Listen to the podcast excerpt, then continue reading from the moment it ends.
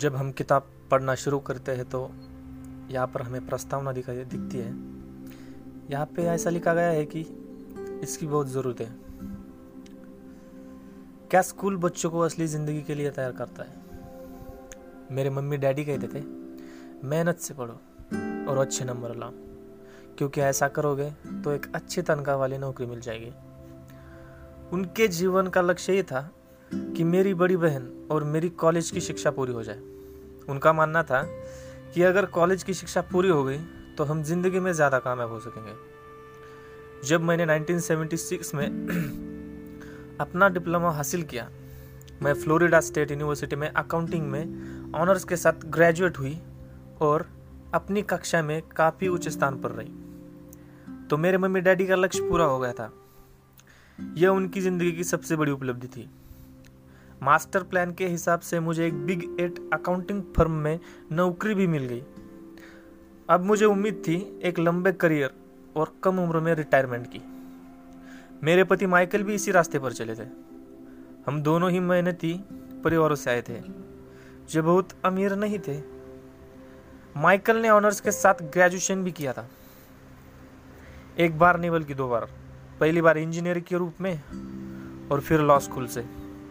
उन्हें जल्दी ही patent law में विशेषज्ञता रखने वाली वॉशिंगटन डीसी की एक मानी हुई लॉ फर्म में नौकरी मिल गई। और इस तरह उनका भविष्य भी सुनहरा लग रहा था। उनके करियर का नक्शा साफ़ था। और यह बात तय थी कि वो भी जल्दी रिटायर हो सकते हैं।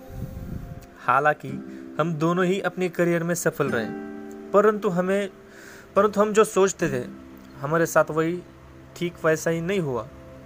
हमने कई बार नौकरियाँ बदली। हालाँकि हर बार नौकरी बदलने के कारण सही थे। परंतु हमारे लिए किसी ने भी पेंशन योजना में निवेश नहीं किया। हमारे रिटायरमेंट फंड हमारे खुद के लगाए पैसों से ही बढ़ रहे थे। बढ़ रहे हैं। हमारी शादी बहुत सफल रही है और हमारे तीन बच्चे हैं। उनमें से दो कॉलेज में है और तीसरा अभी हाई स्कूल में ही गया है। हमने अपने बच्चों को सबसे अच्छी शिक्षा दिलाने में बहुत सा पैसा लगाया। 1996 में एक दिन मेरा बेटा स्कूल से घर लौटा। स्कूल से उसका मोहबम हो गया था। वह पढ़ाई से उब चुका था।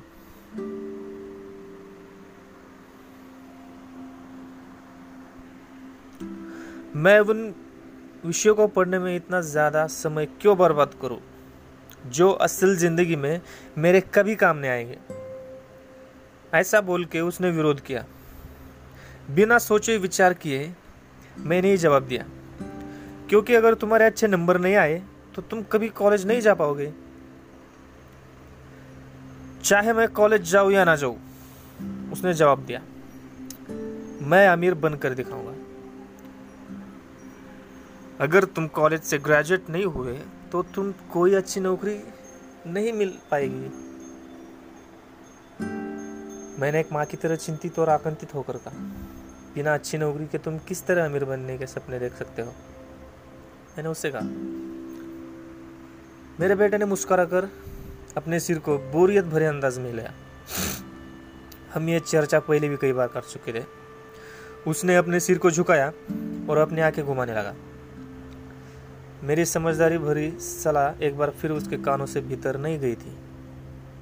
हालाँकि वो स्मार्ट और प्रबल इच्छा शक्ति वाला युवक था। परंतु वह नम्र और शालीन भी था। मम्मी, उसने बोलना शुरू किया और भाषण सुनने की बारी अब मेरी थी। समय के साथ चलिए, अपने चारों तरफ़ देखिए। सबसे अमीर लोग अपनी शिक्षा के कारण इतने अमीर नहीं बने हैं। माइकल जॉर्डन और मोडेना को देखिए। यहाँ तक कि बीच में हार्डवर्ड छोड़ देने वाले बिल गिट्स को माइक्रोसॉफ्ट कायम किया है। आज वे अमेरिका के सबसे अमीर व्यक्ति है। और अभी उनकी उम्र भी तीस से चालीस के बीच ही है। और उस बेसबॉल पिक्चर के बारे में तो आपने सुना ही होगा, जो हर साल चालीस लाख डॉलर से ज़्यादा कमाता है, जबकि उस पर दिमागी तौर पर कमज़ोर होने का लेबल लगा हुआ है। यह सुनकर हम दोनों काफ़ी समय तक चुप रहे। अब मुझे यह समझ में आने लगा था कि मैं अपने बच्चों को वही सलाह दे रही थी जो मेरे माता पिता ने मुझे दी थी। हमारे चारों तरफ़ की दुनिया बदल रही थी, परंतु हमारी सलाह नहीं बदली थी। अच्छी शिक्षा और अच्छे ग्रेड हासिल करना अब सफलता की अब सफलता की गारंटी नहीं रहे थे। मतलब अच्छी शिक्षा और अच्छे ग्रेड हासिल करना अब सफलता की गारंटी नहीं रह गए थे। और हमारे बच्चों के अलावा ये बात किसी की समझ में नहीं आई थी। मम्मी, उसने आगे कहा मैं डैडी और आपकी तरह कड़ी मेहनत नहीं करना चाहता। आपको काफ़ी पैसा मिलता है और हम एक शानदार मकान में रहते हैं, जिससे बहुत से कीमती सामान है। अगर मैं आपकी सलाह मानूँगा तो मेरा हाल भी आपकी तरह होगा। मुझे भी ज़्यादा मेहनत करनी पड़ेगी, ताकि मैं ज़्यादा टैक्स भर सकूँ और कर्ज में डूब जाऊँ। वैसे भी आज की दुनिया में नौकरी की सुरक्षा बची नहीं है। मैं ये जानता हूँ कि छोटे और सही आकार की फर्म कैसी होती है। मैं ये भी जानता हूँ कि आज के दौरान में कॉलेज के स्नातकों को कम तनख्वाह मिलती है, जबकि आपके ज़माने में उन्हें ज़्यादा तनख्वाह मिला करती थी। डॉक्टरों को देखिए, वे अब उतना पैसा नहीं कमाते, जितना पहले भी, पहले कभी कमाया करते थे। मैं जानता हूँ कि मैं रिटायरमेंट के लिए सामाजिक सुरक्षा या कंपनी पेंशन पर भरोसा नहीं कर सकता। अपने सवालों के मुझे नए जवाब चाहिए। अपने सवालों के मुझे नए जवाब चाहिए अभी। वो सही था। उसे नए जवाब चाहिए थे, और मुझे भी। मेरे माता पिता की सलाह उन लोगों के लिए सही हो सकती थी, जो 1945 के पहले पैदा हुए थे। पर यह उन लोगों के लिए विनाशकारी साबित हो सकती थी, जिन्होंने तेज़ी से बदल रही दुनिया में जन्म लिया था। अब मैं अपने बच्चों से यह सीधी सी बात नहीं कह सकती थी। स्कूल जाओ, अच्छे ग्रेड हासिल करो और किसी सुरक्षित नौकरी की तलाश करो।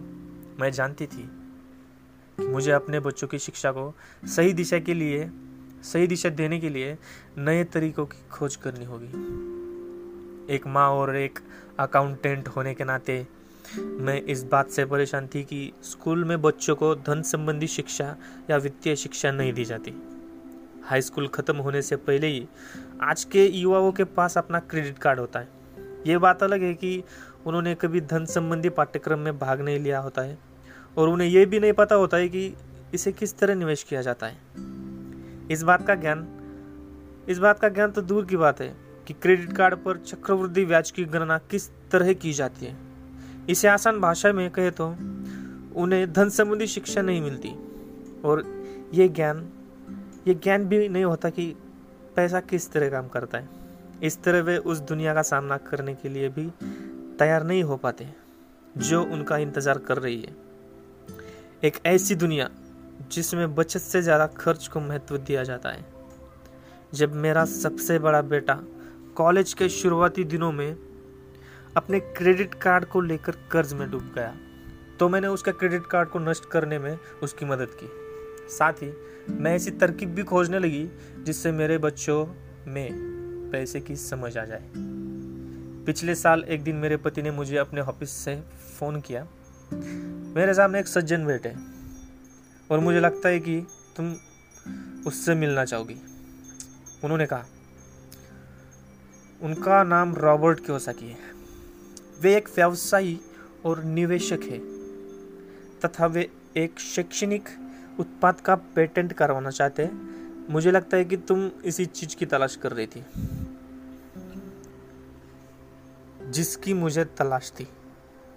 मेरे पति माइक रॉबर्ट क्योसाकी द्वारा बनाए जा रहे नए शैक्षणिक उत्पाद कैश फ्लो से इतने प्रभावित थे कि उन्होंने इसके परीक्षण में हमें बुलवाया लिया, बुलवा लिया।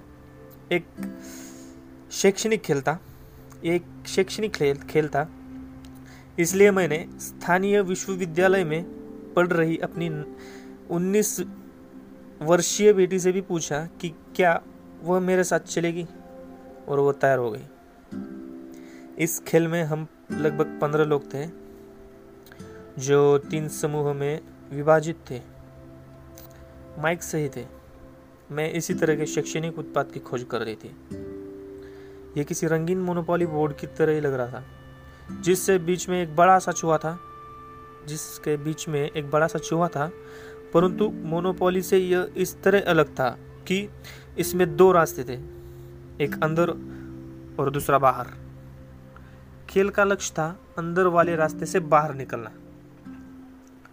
जिससे, जिसे रॉबर्ट चूहा दौड़ कहते थे। अंदर वाले रास्ते से बाहर निकलना, जिसे रॉबर्ट चूहा दौड़ कहते थे। और बाहरी रास्ते पर पहुँचना, या तेज रास्ते पर जाना। रॉबर्ट के मुताबिक तेज रास्ता हमें यह बताता है कि असल ज़िंदगी में अमीर लोग किस तरह पैसे का खेल खेलते हैं। रॉबर्ट ने हमें चूहा दौड़ के बारे में बताया। अगर आप किसी भी औसत रूप से शिक्षित, कड़ी मेहनत करने वाले आदमी की ज़िंदगी को देखें तो उसमें आपको एक सही सफ़र दिखेगा, एक सही सफ़र दिखेगा। बच्चा पैदा होता है, स्कूल जाता है माता पिता खुश हो जाते हैं, क्योंकि बच्चे को स्कूल में अच्छे नंबर मिलते हैं और उसका दाखिला कॉलेज में हो जाता है। बच्चा स्नातक हो जाता है और फिर योजना के अनुसार काम करता है। वह किसी आसान सुरक्षित नौकरी या करियर की तलाश करता है। बच्चे को ऐसा ही काम मिल जाता है। शायद वो डॉक्टर या वकील बन जाता है। शायद। या वह सेना में भर्ती हो जाता है। या फिर वह सरकारी नौकरी करने लगता है। बच्चा पैसे कमाने लगता है। उसके पास थोक में क्रेडिट कार्ड आने लगते हैं। और अगर अब तक उसने खरीदारी करना शुरू नहीं किया है तो अब जमकर खरीदारी शुरू हो जाती है। खर्च करने के लिए पैसे पास में होते हैं तो उन जगहों पर जाता है जहाँ उसकी उम्र के ज़्यादातर नौजवान जाते हैं। लोगों से मिलते हैं डेटिंग करते हैं और कभी कभार शादी भी कर लेते हैं। अब ज़िंदगी में मज़ा आ जाता है, क्योंकि आजकल पुरुष और महिलाएँ दोनों नौकरी करते हैं तो तनख्वाह बहुत सुखद लगती है। पति पत्नी दोनों को लगता है कि उनकी ज़िंदगी सफल हो गई है। उन्हें अपना भविष्य सुनहरा सुनहरा नज़र आता है। अब वे घर, कार, टेलीविज़न खरीदने का फैसला करते हैं। छुट्टियाँ मनाने जाते हैं, फिर उनके बच्चे हो जाते हैं। बच्चों के साथ उनके खर्चे भी बढ़ जाते हैं। खुशहाल पति पत्नी सोचते हैं कि ज़्यादा पैसा कमाने के लिए अब उन्हें ज़्यादा मेहनत करनी पड़ेगी। उनका करियर अब उनके लिए पहले से ज़्यादा मायने रखता है। वे अपने काम में ज़्यादा मेहनत करने लगते हैं, ताकि उन्हें प्रमोशन मिल जाए या उनकी तनख्वाह बढ़ जाए। तनख्वाह बढ़ती है पर उनके साथ ही दूसरा बच्चा पैदा हो जाता है। अब उन्हें एक घर, अब उन्हें एक बड़े घर की ज़रूरत महसूस होती है। वे नौकरी में और भी ज़्यादा मेहनत करने लगते हैं। बेहतर कर्मचारी बन जाते हैं और ज़्यादा मन लगाकर काम करने लगते हैं। ज़्यादा विशेषज्ञता हासिल करने के लिए वे एक वे एक बार फिर किसी स्कूल में जाते हैं। ज़्यादा विशेषज्ञता हासिल करने के लिए वे एक बार फिर किसी स्कूल में जाते हैं ताकि वे ज़्यादा पैसे कमा सकें। हो सकता है कि वे दूसरा काम भी खोज लें। उनकी आमदनी बढ़ जाती है। परंतु उस आमदनी पर उन्हें इनकम टैक्स भी चुकाना पड़ता है। यही नहीं, उन्होंने जो बड़ा घर खरीदा है ना, उस पर भी टैक्स देना होता है। इसके अलावा उन्हें सामाजिक सुरक्षा या टैक्स तो चुकाना ही है। इसी तरह बहुत से टैक्स चुकाते चुकाते उनकी तनख्वाह ही चुक जाती है। वे अपनी बड़ी हुई तनख्वाह लेकर घर आते हैं, बड़ी हुई तनख्वाह लेकर घर आते हैं और हैरान होते हैं कि इतना सारा पैसा आखिर कहाँ चला जाता है। भविष्य के लिए बचत के हिसाब से वे कुछ म्यूचुअल फंड भी खरीद लेते हैं और अपने क्रेडिट कार्ड से घर का किराया खरीदते हैं। घर के क्रेडिट कार्ड से, अपने क्रेडिट कार्ड से ही घर का किराना खरीदते हैं। उनके बच्चों की उम्र अब पाँच या छः साल हो जाती है। ये चिंता भी उन्हें सतने लगती है कि बच्चों के कॉलेज की शिक्षा के लिए भी बचत ज़रूरी है। इसके साथ ही उन्हें अपने रिटायरमेंट के लिए पैसा बचाने की भी चिंता सताने लगती है। पच्चीस पैंतीस साल पहले पैदा हुए यह खुशहाल दंपति अब अपनी नौकरी के बाकी दिन चूहा दौड़ में फंसकर बिताते हैं।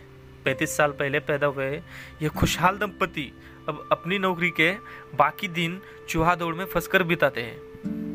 वे अपनी कंपनी के मालिकों के लिए काम करते हैं। कंपनी के मालिकों के लिए। सरकार को टैक्स चुकाने के लिए काम करते हैं। सरकार को टैक्स चुकाने के लिए। और बैंक में अपनी गिरवी संपत्ति तथा क्रेडिट कार्ड के कर्ज को चुकाने के लिए काम करते हैं। क्रेडिट कार्ड के कर्ज को चुकाने के लिए काम करते हैं। फिर वे अपने बच्चों को यह सलाह देते हैं कि उन्हें मन लगाकर पढ़ना चाहिए। अच्छे नंबर लाने चाहिए और किसी सुरक्षित नौकरी की तलाश करनी चाहिए। वे पैसे के बारे वे पैसे के बारे में कुछ भी नहीं सीखते और इसीलिए वे ज़िंदगी भर कड़ी मेहनत करते रहते हैं। यह प्रक्रिया पीढ़ी दर पीढ़ी चलती रहती है। पीढ़ी दर पीढ़ी चलती रहती है। इसे ही चूहा दौड़ कहते हैं। चूहा दौड़ चूहा दौड़ से निकलने का एक ही तरीका है और वह यह है कि आप अकाउंट्स और इन्वेस्टमेंट दोनों क्षेत्रों में निपुण हो जाए। दिक्कत यह है कि इन दोनों ही विषयों को बोरिंग और कठिन माना जाता है। मानते हैं। मैं खुद एक सीपीए हूँ और मैंने बिग एट अकाउंटिंग फर्म के लिए काम किया है। मुझे ये देखकर ताजुब हुआ कि रॉबर्ट ने इस इन दोनों बोरिंग और कठिन विषयों को सीखना कितना रोचक और सरल और रो, रोमांचक बना दिया था रॉबर्ट ने। सीखने की प्रक्रिया इतनी अच्छी तरह छुपा ली गई थी कि हम चूहा दौड़ से बाहर निकलने के लिए जी जान लगा रहे थे। तो हमें यह ध्यान ही नहीं रहा कि हम कुछ सीख रहे थे। शुरू में तो हम एक नए शैक्षणिक खेल का परीक्षण कर रहे थे, परंतु जल्दी ही इस खेल में मुझे और मेरी बेटी को मज़ा आने लगा। खेल के दौरान हम दोनों ऐसे विषयों पर बात करते थे, जिनके बारे में हमने पहले कभी बातें नहीं की थी।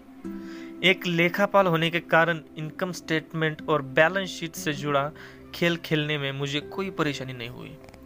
मैंने खेल के नियम और उसकी बारीकियाँ समझाने में अपनी बेटी और दूसरे लोगों की मदद भी की।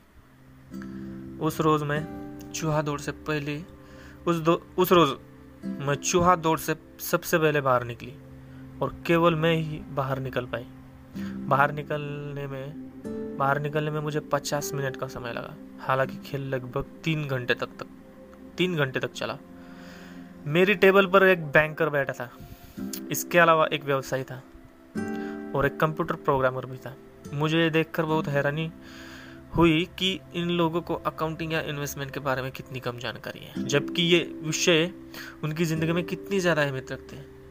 मेरे मन में यह सवाल भी उठ रहा था कि वे असल ज़िंदगी में अपने पैसे धेले के कारोबार को कैसे संभालते होंगे। मैं यह समझ सकती थी कि मेरी 19 साल की बेटी क्यों नहीं समझ सकती। मेरी 19 साल की बेटी क्यों नहीं समझती, मैं यह समझ सकती थी। पर ये लोग तो उससे दुगनी उम्र के थे और उन्हें ये बातें समझ में आनी चाहिए थी। चूहा दौड़ से बाहर निकलने के बाद मैं दो घंटे तक अपनी बेटी और इन शिक्षित अमीर वयस्क को पासा फेंकते और अपना बाज़ार फैलाते देखती रही। हालाँकि हालाँकि मैं खुश थी कि वे लोग कुछ नया सीख रहे थे, लेकिन मैं इस बात से बहुत परेशान और विचलित थी कि वयस्क लोग सामान्य अकाउंटिंग और इन्वेस्टमेंट के मूलभूत बिंदुओं के बारे में कितना कम जानते थे। उन्हें अपने इनकम स्टेटमेंट अपने बैलेंस शीट के आपसी संबंध को समझने में ही बहुत समय लगा।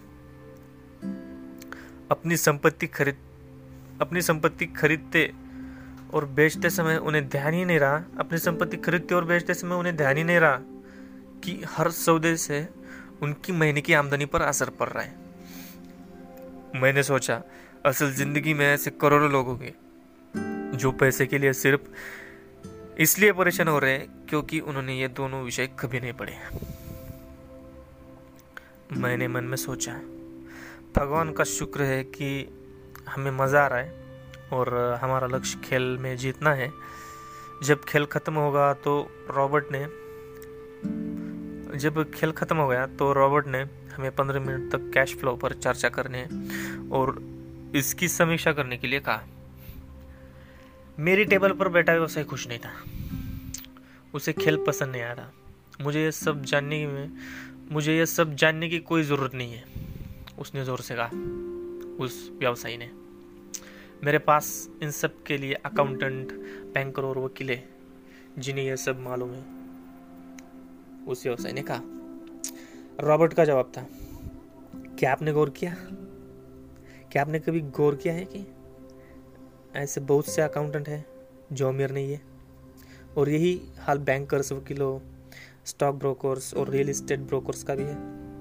वे बहुत कुछ जानते हैं और प्राय वो और प्राय वे लोग स्मार्ट होते हैं, परंतु उनमें से ज़्यादातर अमीर नहीं होते चूँकि हमारे स्कूल हमें वह सब नहीं सिखाते जो अमीर लोग जानते हैं।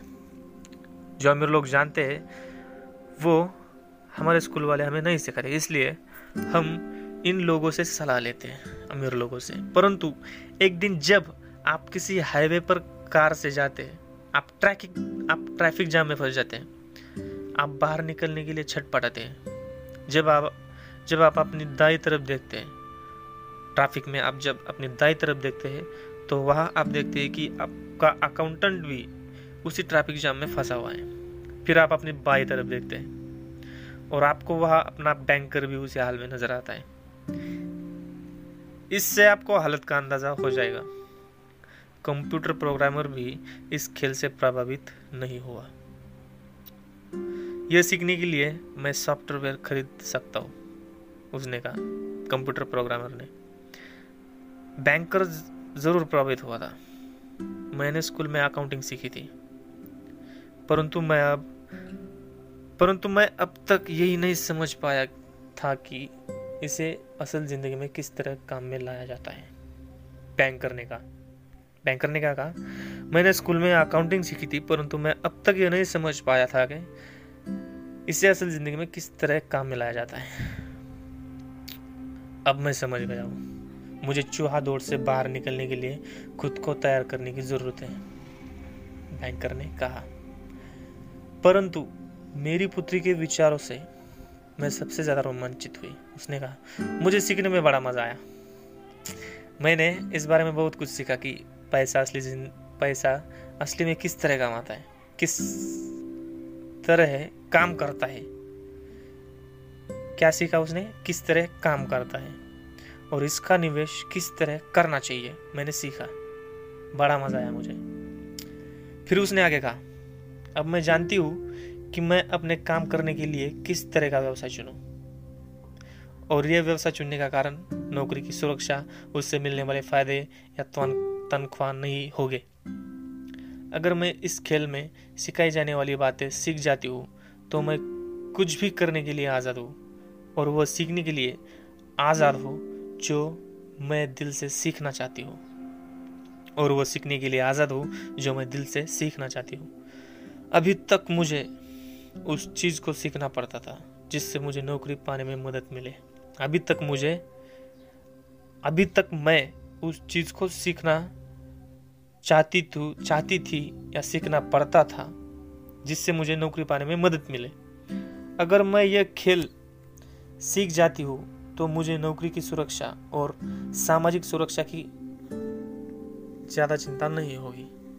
जैसे कि मेरी बच्ची सॉरी जैसे कि मेरे बहुत सी सहेलियाँ को होती है। चिंता, सामाजिक सुरक्षा की चिंता, नौकरी की सुरक्षा की चिंता। खेल खत्म होने के बाद मुझे रॉबर्ट से बात करने के लिए ज़्यादा समय नहीं मिला। हमने उनकी योजना पर आगे बात करने के लिए बाद में मिलने का फैसला किया। इतना तो मैं जानती थी कि इस खेल से, इस खेल के बहाने रॉबर्ट यह चाहते थे कि लोगों में पैसे की बेहतर समझ विकसित हो जाए। यह कारण था कि, यही कारण था कि मैं उनकी योजनाओं के बारे में ज़्यादा जानने के लिए उत्सुक थी।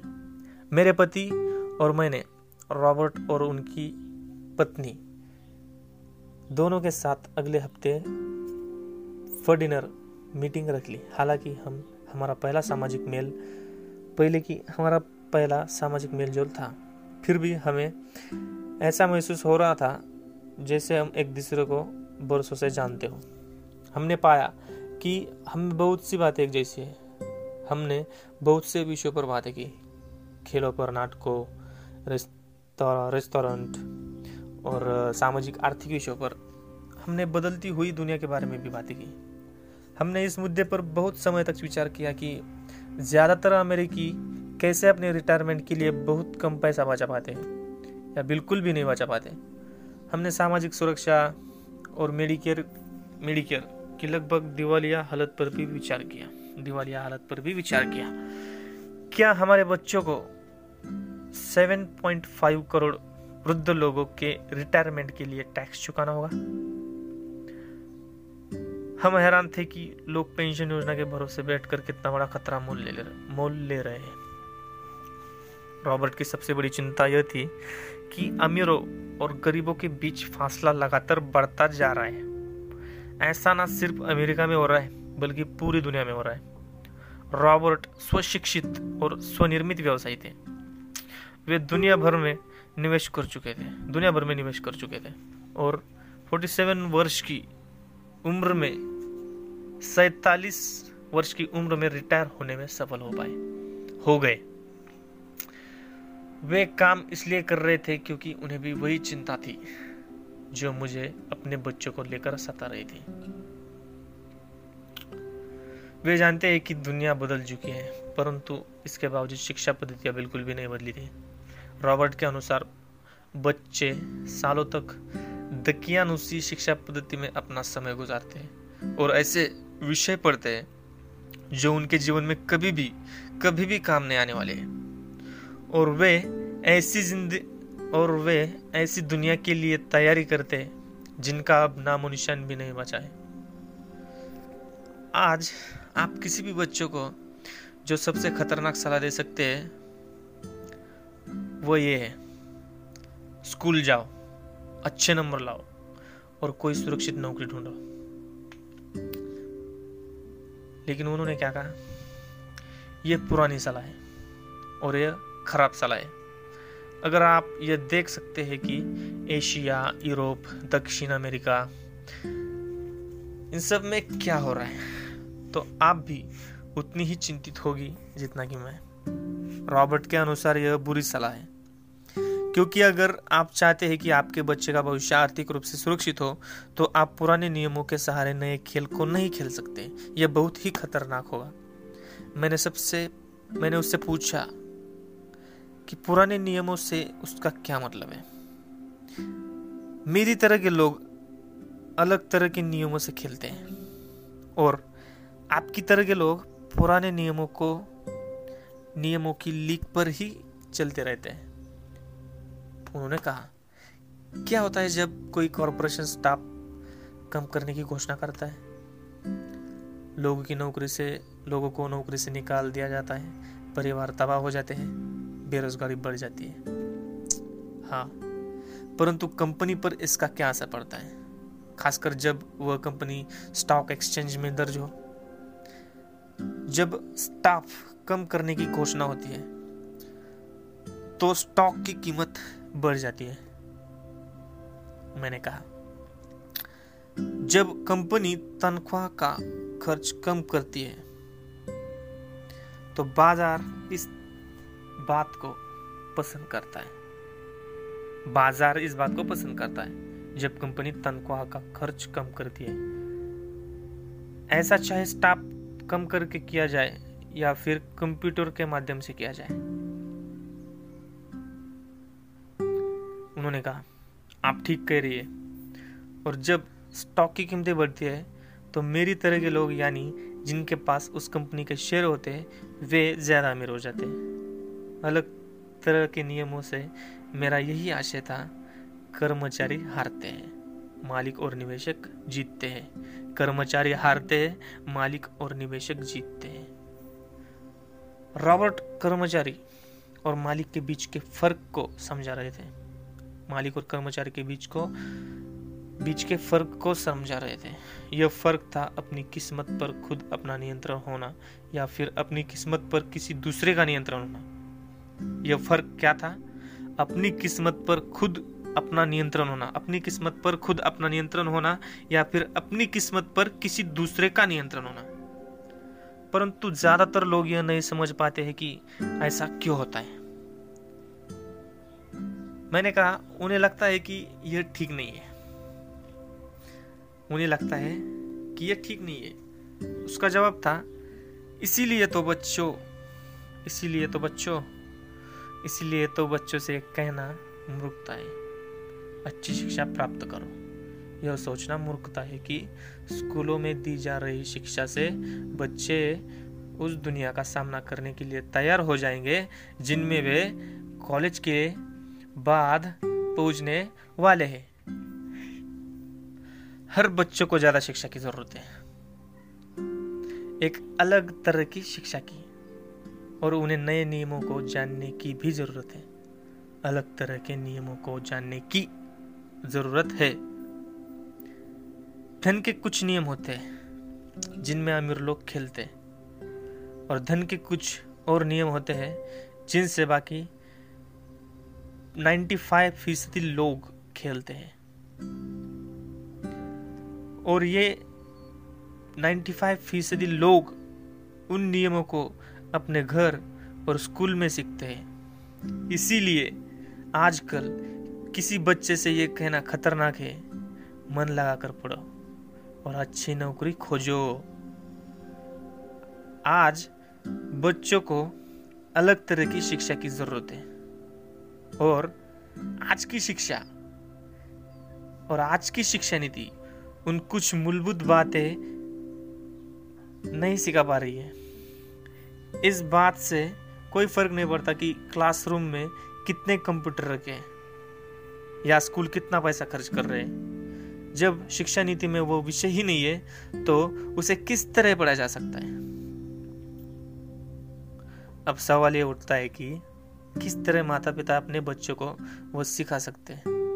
माता पिता ही अपने बच्चों को किस तरह सिखा सकते हैं, जो वे स्कूल में नहीं सीख पाते? आप अपने बच्चों को अकाउंटिंग किस तरह सिखाते हैं? क्या इससे वे बोर नहीं हो जाते? और आप उन्हें किस तरह निवेश करना सिखाएँगे? जब एक पालक के रूप में आप खुद निवेश के खतरे से डरते हैं? अपने बच्चों को सुरक्षित जीवन के लिए तैयार करने के बजाय मैंने यह बेहतर समझा कि उन्हें रोमांचक जीवन के लिए तैयार किया जाए। तो आप किस तरह किसी बच्चों को धन और उन सब चीज़ों के बारे में सिखा सकते हैं जिन पर हमने अभी विचार किया है? मैंने रॉबर्ट से पूछा, हम किस तरह इस, इसे माता पिता के लिए आसान बना सकते हैं? मैंने रॉबर्ट से पूछा कि, हम किस तरह इसे माता पिता के लिए आसान कर सकते हैं, बना सकते हैं? खासकर तब जब उन्हें खुद की ही इसकी समझ ना हो। किस तरह? जब उनको ही खुद इसकी समझ नहीं है तो हम किस तरह माता पिता के लिए आसान बना सकते हैं? उन्होंने कहा, मैंने इस विषय पर एक पुस्तक लिखी है। कहा है वो पुस्तक? मेरे कंप्यूटर में। यह बरसों से वही बिक्री पड़ी है। मैं कभी कभार उसमें कुछ बातें जोड़ देता हूँ, परंतु मैं आज, परंतु मैं आज तक उसे कभी इकट्ठा नहीं कर पाया, उस पुस्तक को। मैंने इस पुस्तक को तब लिखना शुरू किया था, जब मेरी पहली पुस्तक बेस्ट सेलर हो गई थी।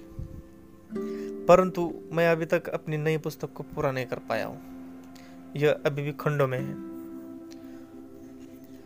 और वह पुस्तक निश्चित रूप से खंडों में ही थी। उन बेतरतीब खंडों को पढ़ने के बाद मैंने यह फैसला किया कि पुस्तक निश्चित रूप से बेहतरीन थी और समाज समाज में इसकी बहुत ज़रूरत थी, खासकर ऐसे समय में जब दुनिया तेज़ी से बदल रही थी। हम दोनों तत्काल इस निर्णय पर पहुँचे कि मैं रॉबर्ट की पुस्तक से, पुस्तक में सह लेखक बन जाऊँगा। मैंने उनसे पूछा कि उनके विचार से किसी बच्चे को कितनी वित्तीय शिक्षा की ज़रूरत होती है? उन्होंने कहा कि यह बच्चे पर निर्भर करता है। अपने बचपन में ही उन्होंने यह जान लिया था कि वे अमीर बनना चाहते थे और उन्हें यह, उन्हें एक ऐसे पिता स्वरूप व्यक्ति मिल गए थे जो अमीर थे। और जो उनका मार्गदर्शन करने में इच्छुक भी थे। रॉबर्ट का कहना था कि शिक्षा की सफलता की नींव है। शिक्षा की सफलता की नींव ही शिक्षा है। रॉबर्ट का कहना था कि शिक्षा ही सफलता की नींव है। जिस तरह स्कूल में सीखी गई बातें बहुत बहुत ही महत्वपूर्ण होती है, उसी तरह धन संबंधी समझ और बोलने की कला भी महत्वपूर्ण होती है। आगे की कहानी रॉबर्ट के दो डैडियों के बारे में है, जिनमें जिनमें से एक अमीर है और दूसरे गरीब। इनके ज़रिए रॉबर्ट उन रहस्य को बताएँगे, जो उन्होंने अपने जीवन में सीखे हैं। दोनों डैडियों के बीच का अंतर एक खास बात उजागर करता है। इस पुस्तक को मैंने बढ़ाया है। इसमें कुछ जोड़ा और घटाया है। और इसे व्यवस्थित करने का काम किया है। जो अकाउंटेंट इस पुस्तक को पढ़े, जो अकाउंटेंट इस पुस्तक को पढ़े, उनसे मेरी यह अनुरोध है कि वे अपने किताबी ज्ञान को एक तरफ़ रख दें और अपने दिमाग में रॉबर्ट के सिद्धांतों को घुस जाने दें। अपने किताबी ज्ञान को एक तरफ़ रख दें और अपने दिमाग में रॉबर्ट के सिद्धांतों को घुस जाने दें। हालाँकि उनमें से कई सिद्धांत पहली नज़र में गलत लगते हैं अपने को। अकाउंटेंट अकाउंट्स के सिद्धांतों की बुनियादी बातों को चुनौती देते लगते हैं। चुनौती देते लगेंगे, ये बातें। परंतु ये याद रखें कि वे एक महत्वपूर्ण दृष्टि देते हैं कि किस तरह सच्चे निवेशक अपने निवेश के फैसलों का विश्लेषण करते हैं। जब हम अपने बच्चों को स्कूल जाने मेहनत से पढ़ने और अच्छी नौकरी पाने की सलाह देते हैं तो अक्सर हम ऐसा सांस्कृतिक आदतों के कारण कहते हैं, सांस्कृतिक आदतों के कारण कहते हैं। ऐसा करना हमेशा सही चीज़ मानी गई है। ऐसा करना हमेशा सही चीज़ मानी गई है। जब मैं रॉबर्ट से मिली तो उनके विचारों ने शुरू में तो मुझे चौंका दिया। दो डैडियों के साथ पड़े बड़े रॉबर्ट के सामने दो अलग अलग लक्ष्य होते थे। उनके पढ़े लिखे डैडी उन्हें कॉरपोरेशन में नौकरी करने की सलाह देते थे। उनके अमीर डैडी उन्हें कॉरपोरेशन का मालिक बनने की सलाह देते थे। दोनों ही कामों में शिक्षा की ज़रूरत थी, परंतु पढ़ाई के विषय बिल्कुल अलग अलग थे। जो उन्हें पढ़ाई मिलती थी दोनों डैडियों की तरफ़ से, वह विषय बिल्कुल ही अलग अलग थे। पढ़े लिखे डैडी रॉबर्ट को, पढ़े लिखे डैडी रॉबर्ट को स्मार्ट बनने के लिए प्रोत्साहित करते थे। अमीर डैडी रॉबर्ट को यह जानने के लिए प्रोत्साहित करते थे कि किस तरह स्मार्ट लोगों की सेवाएँ ली जाए। स्मार्ट लोगों की सेवाएँ ली जाए। दो डैडियों के होने से कई समस्याएँ भी पैदा हुई। रॉबर्ट के असली डैडी हवाई राज्य में शिक्षा प्रमुख थे। असली डैडी हवाई में हवाई राज्य में शिक्षा प्रमुख थे। जब रॉबर्ट 16 साल के हुए तो उन्हें इस बात की कोई खास चिंता नहीं सता रही थी। अगर तुम्हें अच्छे नंबर नहीं मिलते तो तुम्हें कोई अच्छा नौकरी नहीं मिलेगी। वे पहले से ही जानते थे कि उनके करियर का लक्ष्य था कारपोरेशन का मालिक बनना, न कि उसमें नौकरी करना। सच तो यह है कि अगर हाई स्कूल में समझदार और मेहनती परामर्शता परामर्शदाता सॉरी नहीं मिला। सच तो यह है कि अगर हाई स्कूल में समझदार और मेहनती परामर्शदाता नहीं मिला होता तो रॉबर्ट कभी कॉलेज में नहीं गए होते। वे इस बात को मानते वे दौलत कमाने के लिए बेताब थे। परंतु वे आखिरकार मान ही गए कि कॉलेज की शिक्षा से भी उन्हें फ़ायदा हो सकता है। मान गए। कि कॉलेज की शिक्षा से कॉलेज की शिक्षा से भी उन्हें फ़ायदा हो सकता है।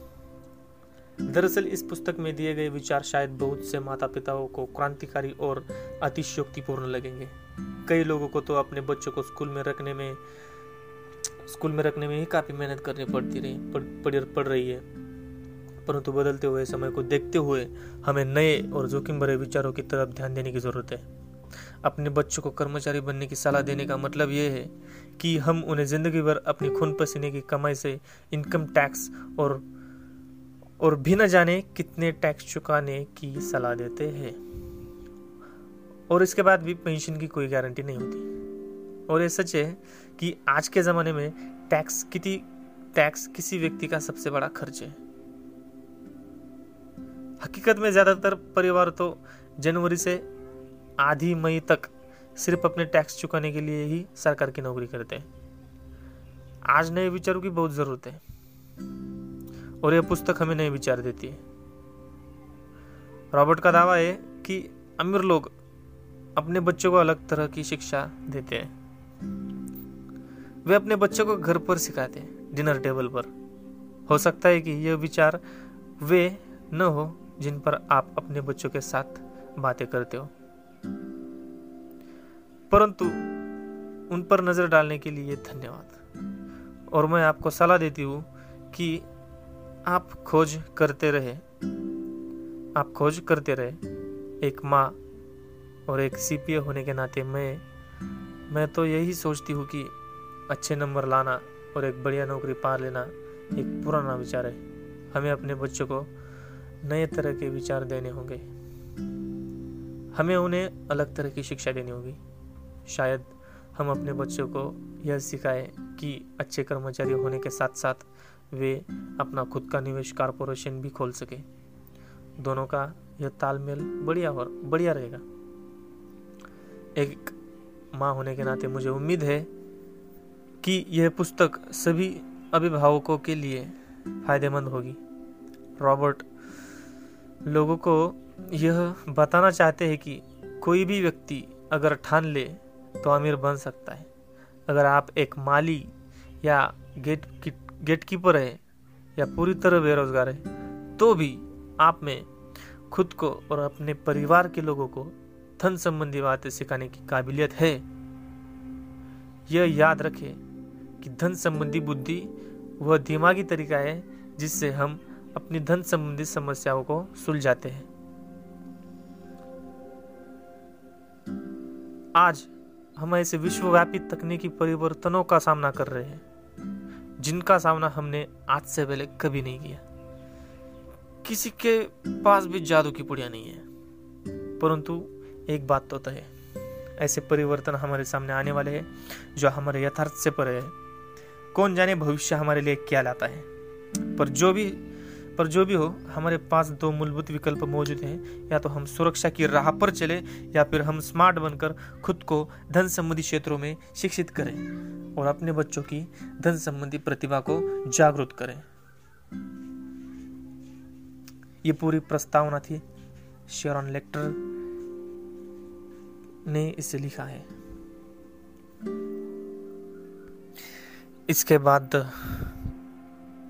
किताब शुरू होता है। जिसमें रॉबर्ट टी क्योसाकी, इनकी ज़िंदगी हमें दिखती है। तो हम कंटिन्यू करेंगे। मिलेंगे अगले पार्ट में।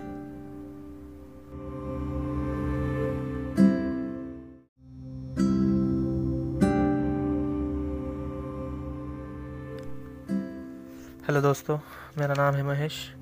और मैं आज आपको सुनाने जा रहा हूँ रिच डैड पोर डैड किताब का पहला अध्याय। फ्रेंड्स ये किताब पढ़ना शुरू करने से पहले मैं फिर एक बार आपसे कहना चाहूँगा कि ये किताब पढ़ते वक्त मैं ही रॉबर्ट की सकी हूँ। ऐसा बस मान कर पढ़ना चाहूँगा ताकि किताब पढ़ते वक्त मुझे और आप सभी को ऐसा लगे कि मैं भी उसी सारे अनुभव, वही सारे अनुभव ले रहा हूँ जो कि रॉबर्ट की जी ने अपने जीवन में लिए हैं। इससे यह होगा कि हमें उनकी जीवनी और उनके अनुभव अच्छे से समझ में आएँगे। मतलब कि जिन जिन घटनाओं और सीखों की वजह से वो आज जिस मुकाम पर हैं, उन घटनाओं को हम भी थोड़ा सा जीना चाहेंगे, जिएँगे तो ज़्यादा समय ना लेते हुए बढ़ेंगे किताब की ओर। अध्याय एक, rich dad poor dad, Robert Kiyosaki ji के अनुसार, मेरे दो डैडी थे, एक अमीर और दूसरे गरीब। एक बहुत पढ़े लिखे थे और समझदार थे। वे पीएचडी थे और उन्होंने अपने चार साल के अंडर ग्रेजुएट कार्य, अंडर ग्रेजुएट कार्य को दो साल में ही, कम समय में ही कर लिया था। इसके बाद वे आगे पढ़ने के लिए Stanford University University of Chicago तथा नॉर्थ वेस्टर्न यूनिवर्सिटी गए और यह सब उन्होंने पूरी तरह से स्कॉलरशिप के सहारे ही किया। मेरे दूसरे डैडी आठवीं से आगे नहीं पढ़े थे। दोनों ही अपने करियर में सफल थे। दोनों ने ज़िंदगी भर कड़ी मेहनत की थी। दोनों ने दोनों ने भी काफ़ी पैसा कमाया था। परंतु उनमें से एक पूरी ज़िंदगी पैसे के लिए परेशान होता रहा। दूसरा हवाई के सबसे अमीर व्यक्तियों में से एक बन गया। एक के मरने पर उनके परिवार चर्च और ज़रूरतमंदों को करोड़ों डॉलर की दौलत मिली और दूसरे अपने पीछे कर्ज छोड़कर मर गए। मेरे दोनों डैडी इरादे के पक्के, चमत्कारी और प्रभावशाली थे। दोनों ने मुझे सलाहें दी, परंतु उनकी सलाहें एक सी नहीं थी। दोनों ही शिक्षा पर बहुत ज़ोर देते थे।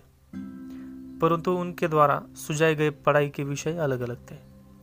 अगर मेरे पास केवल एक ही डैडी होते तो मैं या तो उनकी सलाह मान लेता या फिर उसे ठुकरा देता।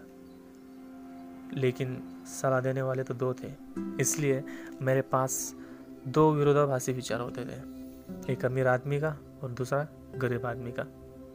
किसी भी एक विचार को सीधे सीधे मान लेने या न मानने के बजाय मैं उनकी सलाह पर काफ़ी सोचा करता था। उनकी तुलना करता था और फिर और फिर खुद के लिए फैसला किया करता था। समस्या यह थी कि अमीर डैडी अभी अमीर नहीं थे और गरीब डैडी अभी गरीब नहीं थे। अमीर डैडी अभी अमीर नहीं थे और गरीब डैडी अभी गरीब नहीं थे। दोनों ही अपने करियर शुरू कर रहे थे और दोनों ही दौलत तथा परिवार के लिए मेहनत कर रहे थे। परंतु पैसे के बारे में दोनों के विचार और नज़रिए एकदम अलग थे। उदाहरण के तौर पर, एक डैडी कहते थे कि, पैसे का मोह ही सभी बुराइयों की जड़ है। जबकि दूसरे डैडी क्या कहते थे, पैसे की कमी ही सभी बुराइयों की जड़ है। जब मैं छोटा था तो मुझे दोनों डैडियों की अलग अलग सलाहों से दिक्कत होती थी। एक अच्छा बच्चा होने के नाते, मैं दोनों की बातें सुनता चाह सुनना चाहता था। परेशानी यह थी कि दोनों एक सी बातें नहीं कहते थे। उनके विचारों में ज़मीन आसमान का फ़र्क था, खासकर पैसे के मामले में। मैं काफ़ी लंबे समय तक यह सोचा करता था कि उनमें से किसने क्या कहा, क्यों कहा, और उसका परिणाम क्या होगा। मेरा बहुत सा समय सोच विचार में गुजर जाता था। मैं खुद से बार बार इसी तरह के सवाल पूछा करता, उन्होंने ऐसा क्यों कहा? और फिर दूसरे डैडी की कही हुई बातों के बारे में भी इसी तरह के सवाल पूछता, काश मैं ये बोल सकता? हाँ वे बिल्कुल सही है। मैं उनकी बातों से पूरी तरह सहमत हूँ। या ये कहकर मैं सीधे उनकी बात ठुकरा सकता? बुढ़े को यह नहीं पता कि वो क्या कह रहे हैं। चूँकि दोनों ही मुझे प्यारे थे, इसलिए मुझे खुद के लिए सोचने पर मजबूर होना पड़ा। खुद के लिए सोचने पे मजबूर होना पड़ा मुझे। इस तरह सोचना मेरी आदत बन गई इस तरह सोचना मेरी आदत बन गई, जो आगे चलकर मेरे लिए बहुत फ़ायदेमंद साबित हुई। अगर मैं एक तरह से ही सोच पाता तो यह मेरे लिए इतना फ़ायदेमंद नहीं होता। धन दौलत का विषय स्कूल में नहीं, बल्कि घर पर पढ़ाया जाता है। शायद इसीलिए अमीर लोग और ज़्यादा अमीर होते जाते हैं, जबकि गरीब और ज़्यादा गरीब होते जाते हैं, और मध्य वर्ग कर्ज में डूबा रहता है। हम में से ज़्यादातर लोग पैसे के बारे में अपने माता पिता माता पिता से सीखते हैं। कोई गरीब पिता अपने बच्चे को पैसे के बारे में क्या सिखा सकता है? वो सिर्फ़ इतना ही कह सकता है, स्कूल जाओ और मेहनत से पढ़ो। हो सकता है वो बच्चा अच्छे नंबर से कॉलेज की पढ़ाई पूरी कर ले। फिर भी पैसे के मामले में उसकी मानसिकता और उसका सोचने का ढंग एक गरीब आदमी का, गरीब गरीब आदमी जैसा ही बना रहेगा। यह सब उसने तब सीखा था जब वो छोटा था। क्या सीखा था? सोचने का ढंग। पैसे के मामले में उसकी मानसिकता। यह उसने तब सीखा था जब वो छोटा था। धन का विषय स्कूलों में नहीं पढ़ाया जाता। स्कूलों में शैक्षणिक और व्यावसायिक निपुणताओं पर ज़ोर दिया जाता है, न कि धन संबंधी निपुणता पर। इससे यह साफ़ हो जाता है कि जिन स्मार्ट बैंकर्स, डॉक्टर्स और अकाउंटेंट्स के स्कूल में अच्छे नंबर आते हैं, वे ज़िंदगी भर पैसे के लिए संघर्ष क्यों करते हैं?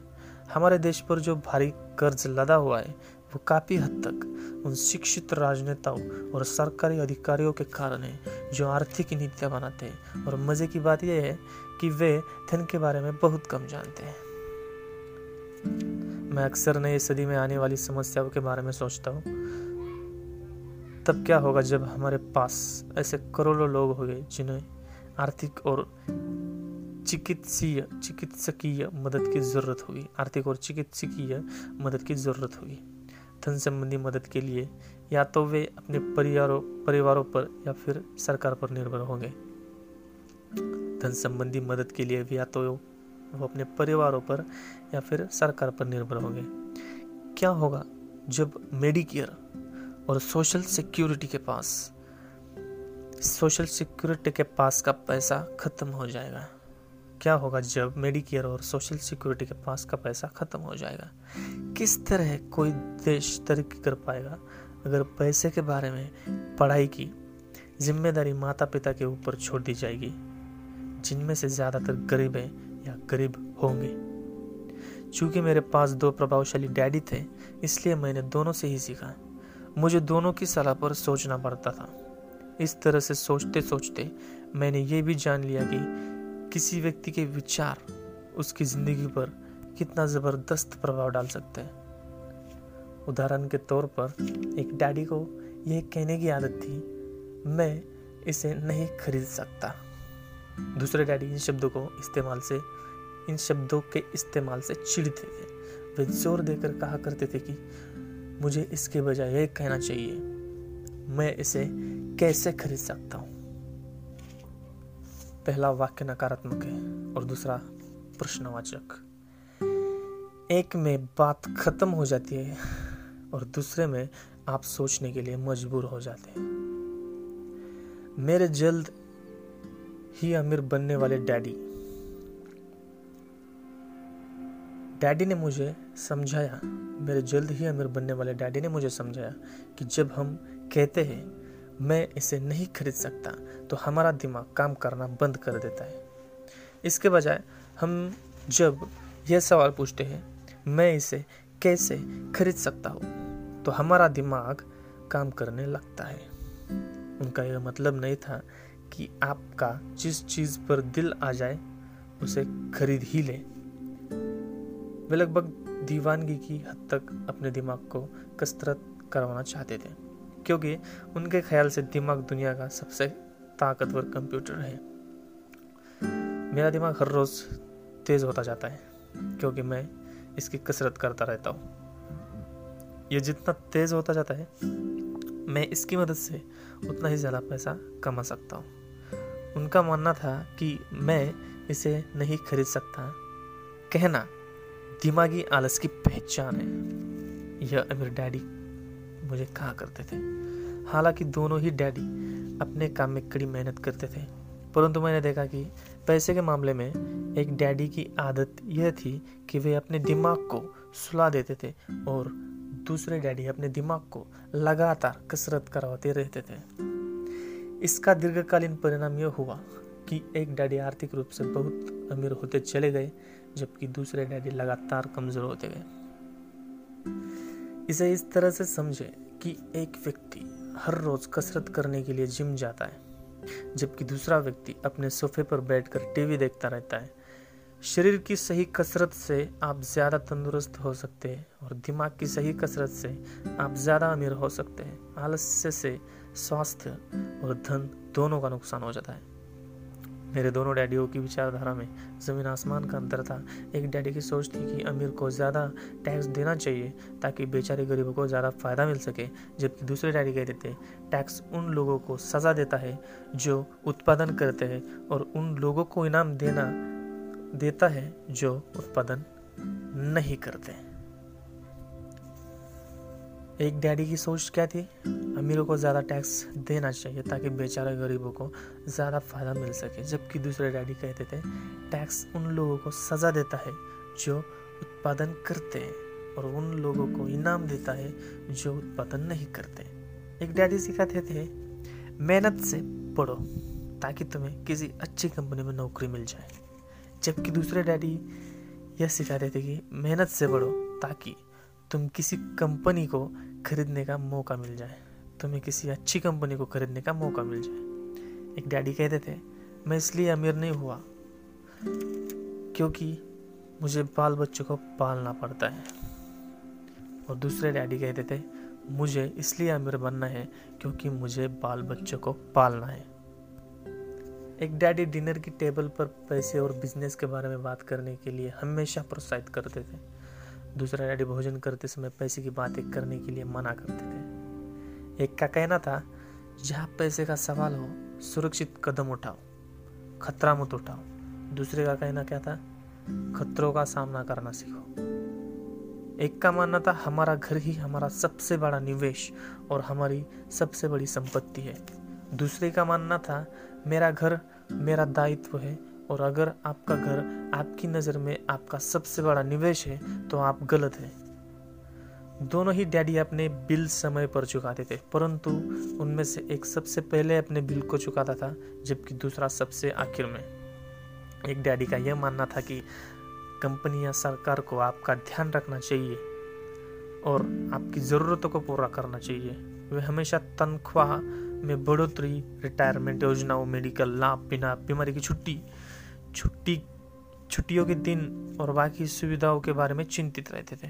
वे अपने दो चाचाओं से बहुत प्रभावित थे, जो सेना में चले गए थे।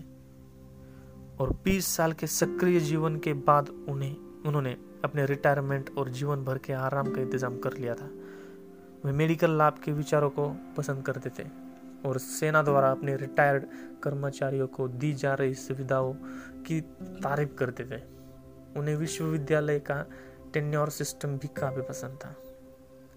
कभी, कई बार नौकरी से आजीवन मिल रही सुरक्षा, नौकरी से आजीवन मिल रही सुरक्षा और नौकरी के लाभ नौकरी से ज़्यादा महत्वपूर्ण हो जाते हैं। वे अक्सर ये कहते थे, मैंने सरकार के लिए बहुत मेहनत से काम किया है और इसीलिए बदले में मुझे लाभ मिलने चाहिए।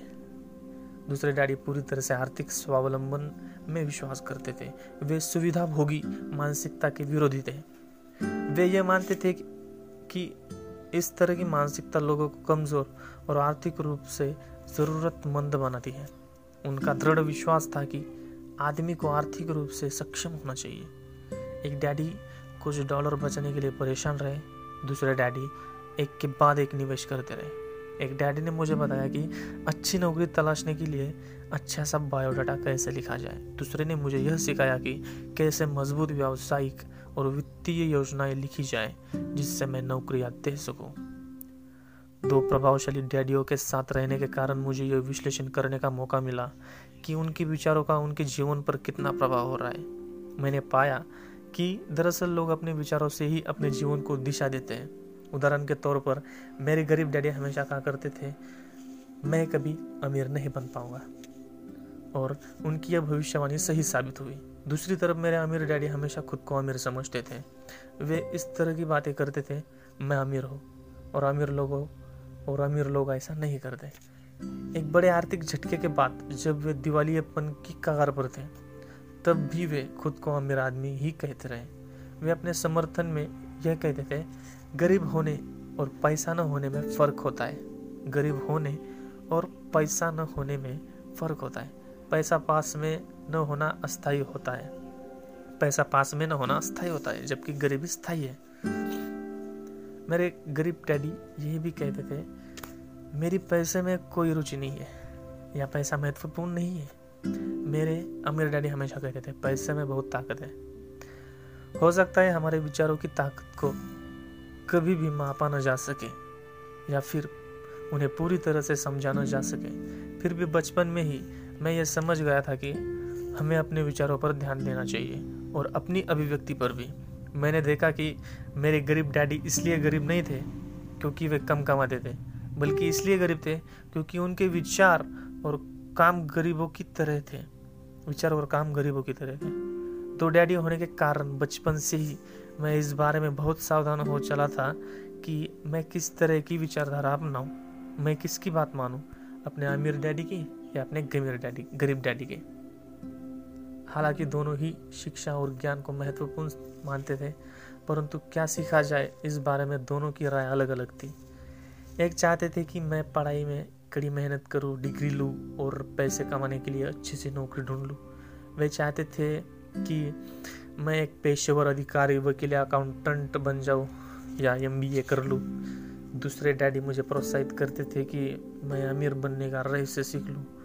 यह समझ लूँ कि पैसा किस तरह काम करता है और ये जान लूँ कि इससे अपने लिए कैसे, और ये जान लूँ कि इससे अपने लिए कैसे काम किया लिया, काम लिया जाता है, काम लिया जाता है। मैं पैसे के लिए काम नहीं करता। इन शब्दों को वे बार बार दोहरा, दोहराया करते थे। पैसा मेरे लिए काम करता है। मैं पैसे के लिए काम नहीं करता। पैसा मेरे लिए काम करता है, ऐसा हमेशा मेरे डैडी कहते थे। नौ वर्ष की उम्र में मैंने यह फैसला किया कि पैसे के बारे में मैं अपने अमीर डैडी की बात सुनूँगा और उनसे सीखूँगा।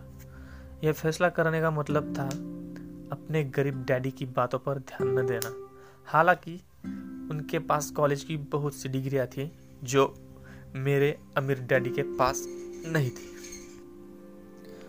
रॉबर्ट क्योसाकी के दृष्टिकोण से रॉबर्ट फ्रॉस्ट का सबक उनकी ज़िंदगी में बड़ा महत्वपूर्ण है। वो कहते हैं कि रॉबर्ट फ्रॉस्ट मेरे पसंदीदा कवि है। हालाँकि मुझे उनकी बहुत सी कविताएँ पसंद है, परंतु the road the road not taken, the road not taken मुझे सबसे ज़्यादा पसंद है। मैं इसकी शिक्षा का इस्तेमाल हर रोज़ करता हूँ। द रोड नॉट टेकन, वह राह जिसे चुना नहीं गया। पीले जंग, पीले जंगल में दो राहें पड़ती थी और अफसोस कि मुझे एक को चुनना था। पीले जंगल में दो राहें बढ़ती थी और अफसोस कि मुझे एक को चुनना था और मैं अकेला पथिक खड़ा रहा देर तक यह देखते हुए कि यह राह कहाँ तक जाती है। झुरमुटों में मुड़ने के पहले फिर मैंने दूसरी राह चुनी। उतनी ही सुंदर और शायद बेहतर भी। क्योंकि यहाँ जा, क्योंकि यहाँ घास ज़्यादा थी और कम लोग गुजरते थे। हालाँकि लोगों के गुजरने से यह भी उतना ही नुकसान हुआ था। और दोनों ही उस सुबह बराबर थी। पत्तियों पर काले कदम नहीं थे। और मैंने पहली को अगले दिन के लिए रखा। और मैंने पहली को पहली राह को अगले दिन के लिए रखा। पर यह जानते हुए कि किस तरह रास्ते निकलते हैं। पर यह जानते हुए कि किस तरह रास्ते निकलते हैं। मुझे शक था कि मैं कभी लौटूँगा। मैं यहाँ भर कर यह कहूँगा, आज से सदियों बाद शायद यह जंगल में दो राहें बढ़ती थी और मैंने मैंने कम चली हुई राह को, कम चली हुई राह को चुना और मैंने कम चली हुई राह को चुना, और इसी बात से सारा फ़र्क पड़ा। रॉबर्ट फ्रॉस्ट 1916 में लिखी हुई कविता रॉबर्ट फ्रॉस्ट के द्वारा, और इसी बात से सारा फ़र्क पड़ा। बहुत समय गुजर चुका है, पर मैं अभी अक्सर रॉबर्ट फ्रॉस्ट की कविता पर चिंतन करता रहता हूँ। पैसे के बारे में, अपने पढ़े लिखे डैडी की सलाह और नज़रिए को न सुनने का मेरा फैसला दुखद था, परंतु यह एक ऐसा फैसला था जिसने मेरी ज़िंदगी की दिशा तय कर दी। एक बार मैंने यह फैसला कर लिया कि मुझे किसकी बात सुनी है तो उसके बाद मेरी धन संबंधी शिक्षा शुरू हो गई। मेरे अमीर डैडी ने मुझे तीस साल से भी ज़्यादा समय तक सिखाया।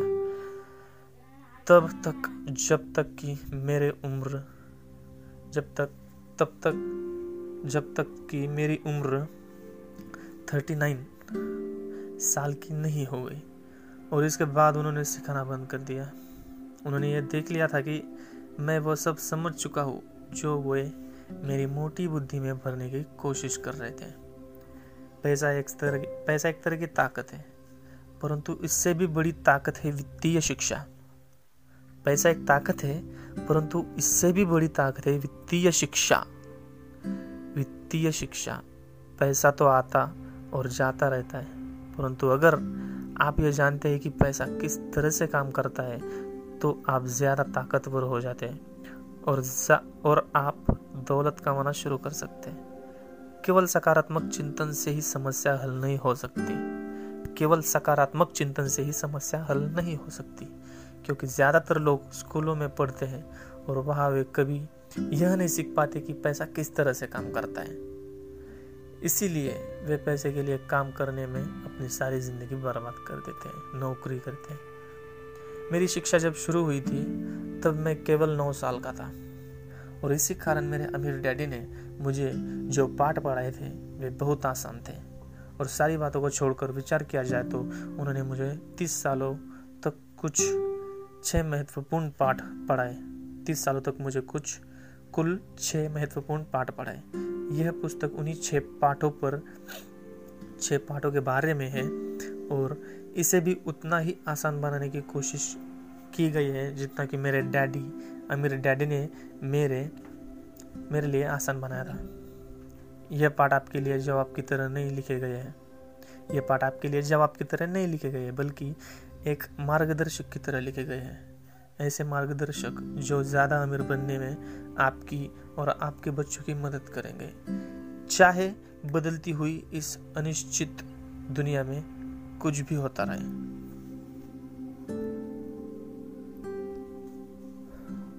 तो इस तरह अध्याय एक ख़त्म होता है। अगले अध्याय दो में हम सबक एक की जानकारी लेंगे। तो वो सबक जो एक है, वो है अमीर लोग पैसे के काम नहीं करते। अमीर लोग पैसे के लिए काम नहीं करते। तो मिलेंगे अगले अध्याय में।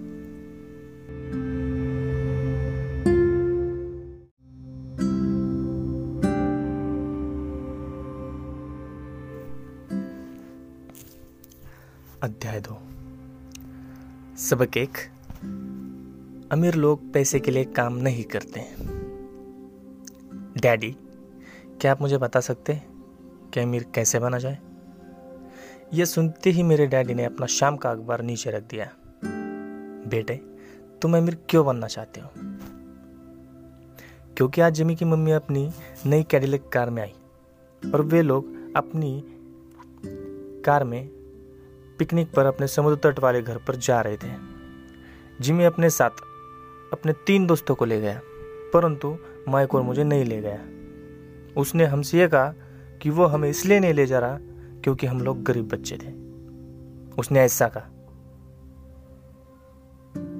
डैडी ने पूछा, उसने ऐसा कहा? मैंने कहा हाँ बिल्कुल ऐसा ही कहा। मैंने दर्द भरे आवाज़ में कहा। डैडी ने अपना सिर हिलाया, नाक तक चश्मे को चढ़ाया। और फिर अखबार पढ़ने लगे। मैं उनके जवाब का इंतज़ार कर रहा था।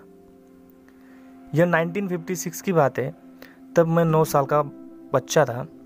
किस्मत की बात थी कि मैं उसी पब्लिक स्कूल में जाता था जिसमें अमीर लोगों के बच्चे पढ़ते थे। हम शुगर प्लांटेशन के कस्बे में रहते थे। प्लांटेशन के मैनेजर और कस्बे के बाकी अमीर लोग जैसे डॉक्टर, बिजनेसमैन और बैंकर अपने बच्चों को पहली क्लास से छठी क्लास तक इसी स्कूल में भेजते थे। छठी क्लास के बाद बच्चों को प्राइवेट स्कूल में भेजा जाता था। अगर मेरा परिवार सड़क के दूसरे छोर पर रह रहा होता तो मुझे अलग अलग तरह के स्कूल में भेजा जाता, जहाँ मेरे जैसे परिवारों के बच्चे पढ़ते थे। छठी क्लास के बाद इन बच्चों की तरह मैंने भी पब्लिक इंटरमीडिएट और हाई स्कूल किया होता, क्योंकि उनकी तरह मेरे लिए भी प्राइवेट स्कूल में जाना संभव नहीं था। मेरे डैडी ने आखिर अखबार को रख दिया। मुझे पता था कि वे क्या सोच रहे थे।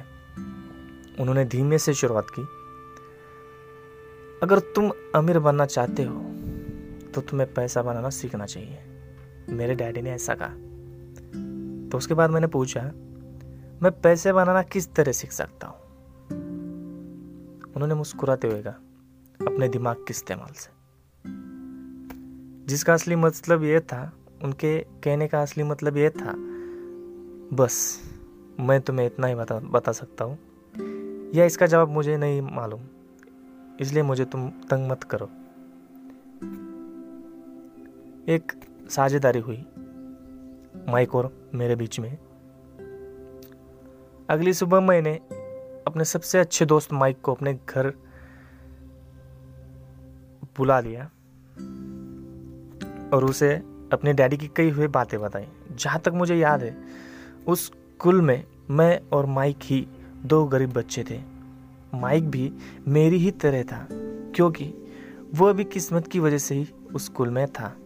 ऐसा लगता था जैसे किसी ने कस्बे में स्कूलों की सरहदें तय कर दी थी, और इसी कारण हम लोग अमीर बच्चों के स्कूल में पढ़ रहे थे। सच कहा जाए तो हम लोग गरीब नहीं थे, परंतु हमें ऐसा लगता था क्योंकि बाकी सभी बच्चों के पास नए बेसबॉल ग्लव्स नई साइकिलें और हर हर चीज़ नहीं हुई थी, हर चीज़ नहीं होती थी। मम्मी और डैडी ने हमें ज़रूरत की सभी चीज़ें दी थी, जैसे खाना, घर, कपड़े, जो बेसिक चीज़ें होती है। लेकिन इससे ज़्यादा कुछ नहीं। मेरे डैडी कहा करते थे, अगर तुम्हें कोई चीज़ चाहिए तो उसके लिए काम करो। हमें बहुत सी चीज़ें चाहिए थी, लेकिन नौ साल के बच्चों को करने के लिए ज़्यादा काम मौजूद नहीं थे। आखिर हम नौ साल के बच्चे थे। माइक ने पूछा तो पैसा कमाने के लिए हमें क्या करना चाहिए? मुझसे पूछा उसने, मैंने कहा, मैं नहीं जानता। लेकिन क्या तुम इस काम में मेरे पार्टनर बनना चाहोगे? वह राज़ी हुआ। और उस शनिवार की सुबह माइक मेरा पहला बिज़नेस पार्टनर बन गया। हम दोनों पूरी सुबह यह सोचते रहे कि पैसा किस तरह कमा जाए। कभी कभार हम उन बेफिक्र बच्चों के बारे में बातें करते रहे, जो जिमी के समुद्र तट पर, समुद्र तट वाले घर पर मज़े कर रहे थे। इससे थोड़ी सी चोट पहुँचती थी, परंतु यह चोट अच्छी थी, क्योंकि इसने हमें यह सोचने के लिए प्रेरित किया कि पैसे कैसे कमाया जाए। आखिरकार उस दोपहर को हमारे दिमाग में बिजली कौंध गई। ये एक ऐसा विचार था, जो माइक ने किसी विज्ञान की किताब में पढ़ा था। रोमांचित होकर हमने अपने हाथ मिलाए और पार्टनरशिप के पास अब एक बिज़नेस था। अगले कुछ हफ्तों तक मैं और माइक आसपास के इलाके में दौड़ भाग करते रहे। हम दरवाजों तक दस्तक देते थे, हर दरवाजे तक, और पड़ोसियों से कहते थे कि वे अपने इस्तेमाल किए हुए टूथपेस्ट टूथपेस्ट ट्यूब हमारे लिए रख लें। हैरत से हम देखते हुए ज़्यादातर लोगों ने मुस्करा कर हमारी बात मान ली। कुछ ने हमसे पूछा कि हमें टूथपेस्ट टूथपेस्ट ट्यूब क्यों चाहिए? इसके जवाब में हमने कहा, हम आपको ये नहीं बता सकते। ये एक बिज़नेस सीक्रेट है हमारा। सप्ताह गुजरते गए और मेरी माँ बहुत दुखी हो गई। अपने कच्चे माल को इकट्ठा करने के लिए हमने जो जगह चुनी थी, वह उनकी वॉशिंग मशीन के ठीक ही पास थी। एक भूरे कार्डबोर्ड के डिब्बे में, जिसमें कभी केचप की बोतलें रखी रहती थी। हमारे इस्तेमाल की, किए हुए टूथपेस्ट के ट्यूब की संख्या बढ़ने लग गई थी। आखिर एक दिन माँ के सब्र का बाँध टूट गया। पड़ोसियों के मुड़े तुड़े और इस्तेमाल किए हुए टूथपेस्ट ट्यूब को देखते देखते वो उब गई थी। उन्होंने पूछा, तुम लोग ये कर क्या रहे हो? और मैं ये नहीं सुनना चाहती कि ये एक बिज़नेस सीक्रेट है। इस कचरे को साफ़ कर दो या मैं इसे उठाकर बाहर फेंक देती हूँ। माइक और मैंने उनसे हाथ, माइक और मैंने उनके हाथ पैर जोड़े और उन्हें यह बताया कि जल्दी हमारा कच्चा माल पर्याप्त जमा हो जाएगा और फिर हम उत्पादन शुरू कर देंगे। हमने उन्हें बताया कि हम कुछ पड़ोसियों का इंतज़ार कर रहे हैं ताकि वे अपने टूथपेस्ट ट्यूब ख़त्म कर ले। माँ ने हमें एक हफ़्ते की मोहलत और दे ही दी उत्पादन शुरू होने की तारीख अब करीब भी आ रही थी। दबाव भी बढ़ रहा था। हमारे वेयर हाउस के मालिक यानी हमारी, मेरी माही, हमारी पहली पार्टनरशिप कंपनी को जगह खाली करने का नोटिस हमारे हाथ में थमा दे चुकी थी। अब माइक का काम यह था कि वो पड़ोसियों के, पड़ोसियों को अपने टूथपेस्ट जल्दी ख़त्म करने के लिए कहे और साथ में यह भी जोड़ दे, दांत के डॉक्टरों का कहना है कि दिन में कई बार ब्रश करना चाहिए। मैं उत्पादन की प्रक्रिया को ठीक ठाक करने में जुड़ गया था। एक दिन मेरे डैडी अपने एक दोस्त के साथ कार में बैठकर पोर्च में आए और उनके आश्चर्य का ठिकाना नहीं रह गया। जब उन्होंने वहाँ नौ साल के दो बच्चों को उत्पादन की प्रक्रिया में पूरी गति से जुटे देखा, हर जगह बारीक सफ़ेद पाउडर बिखरा हुआ था। एक लंबी मेज पर स्कूल से लाए गए दूध के छोटे कार्टन थे और हमारे परिवार की हिबाची ग्रिल हिबाची ग्रिल लाल। दहकते कोयलों के साथ अधिकतम गर्मी पल गर्मी पर जल रही थी। डैडी सावधानी से चलकर हमारे करीब आए।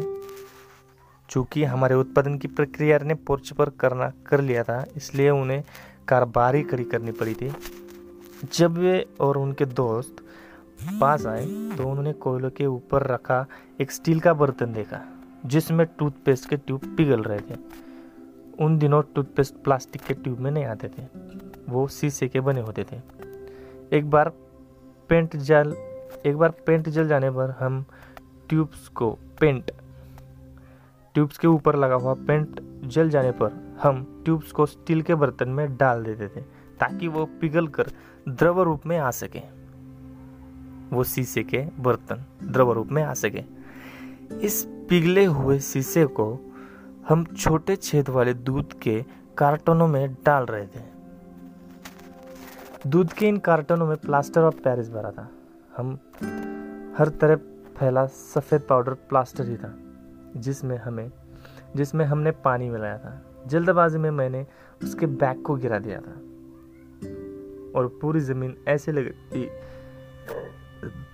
जैसे वह अभी अभी बर्फ़ का तूफ़ान आया हो। दूध के कार्टन बाहरी बक्से थे, जिसके भीतर प्लास्टर ऑफ़ पेरिस के साँचे थे। मेरे डैडी और उनके दोस्त हमें देखते रहे और हम पिघले हुए शीशे को प्लास्टर ऑफ़ पेरिस के ट्यूब के ऊपर ऊपर से छोटे से छेद में डालते रहे, प्लास्टर ऑफ़ पेरिस को। संभल कर मेरे डैडी ने कहा संभल कर मैंने भी बिना सिर हिलाए, बिना सिर उठाए हामी भर दी। आखिरकार जब शीशे को डालने का काम खत्म हो गया तो मैंने स्टील के बर्तन को नीचे रख दिया और फिर अपने डैडी की तरफ़ देखकर मुस्कुराया। उन्होंने हल्की मुस्कुराने के साथ पूछा तुम लोग क्या कर रहे हो? हम वही कर रहे हैं जो आपने बताया था। हम अमीर बनने जा रहे हैं। माइक ने भी सिर हिलाते हुए और मुस्कुराते हुए कहा हाँ हम्म, हम दोनों पार्टनर हैं। डैडी ने पूछा और इन प्लास्टर के साचों में क्या है? मैंने कहा, देखिए, इसमें एक बहुत बहुत अच्छी चीज़ है। छोटे हथौड़े से मैंने सील को ठोका, जिससे बाहरी खोल टूट गया। सावधानी से मैंने ऊपर के आधे प्लास्टर को हटाया और जस्ते का एक सिक्का बाहर गिर पड़ा। एक सिक्का बाहर गिर पड़ा। डैडी ने कहा, हे भगवान, तुम लोग जस्ते के सिक्के डाल रहे हो? माइक ने कहा, ठीक, बिल्कुल सही। हम वही कर रहे थे, जैसा आपने हमसे कहा था।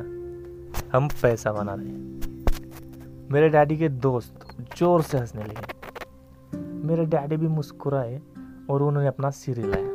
उनके सामने आग और टूथपेस्ट की ट्यूब के बक्से के साथ सफ़ेद धुल में लिपटे हुए दो बच्चे खड़े थे, जो इन कान से, इस कान से उस कान तक खुलकर मुस्कुराए थे।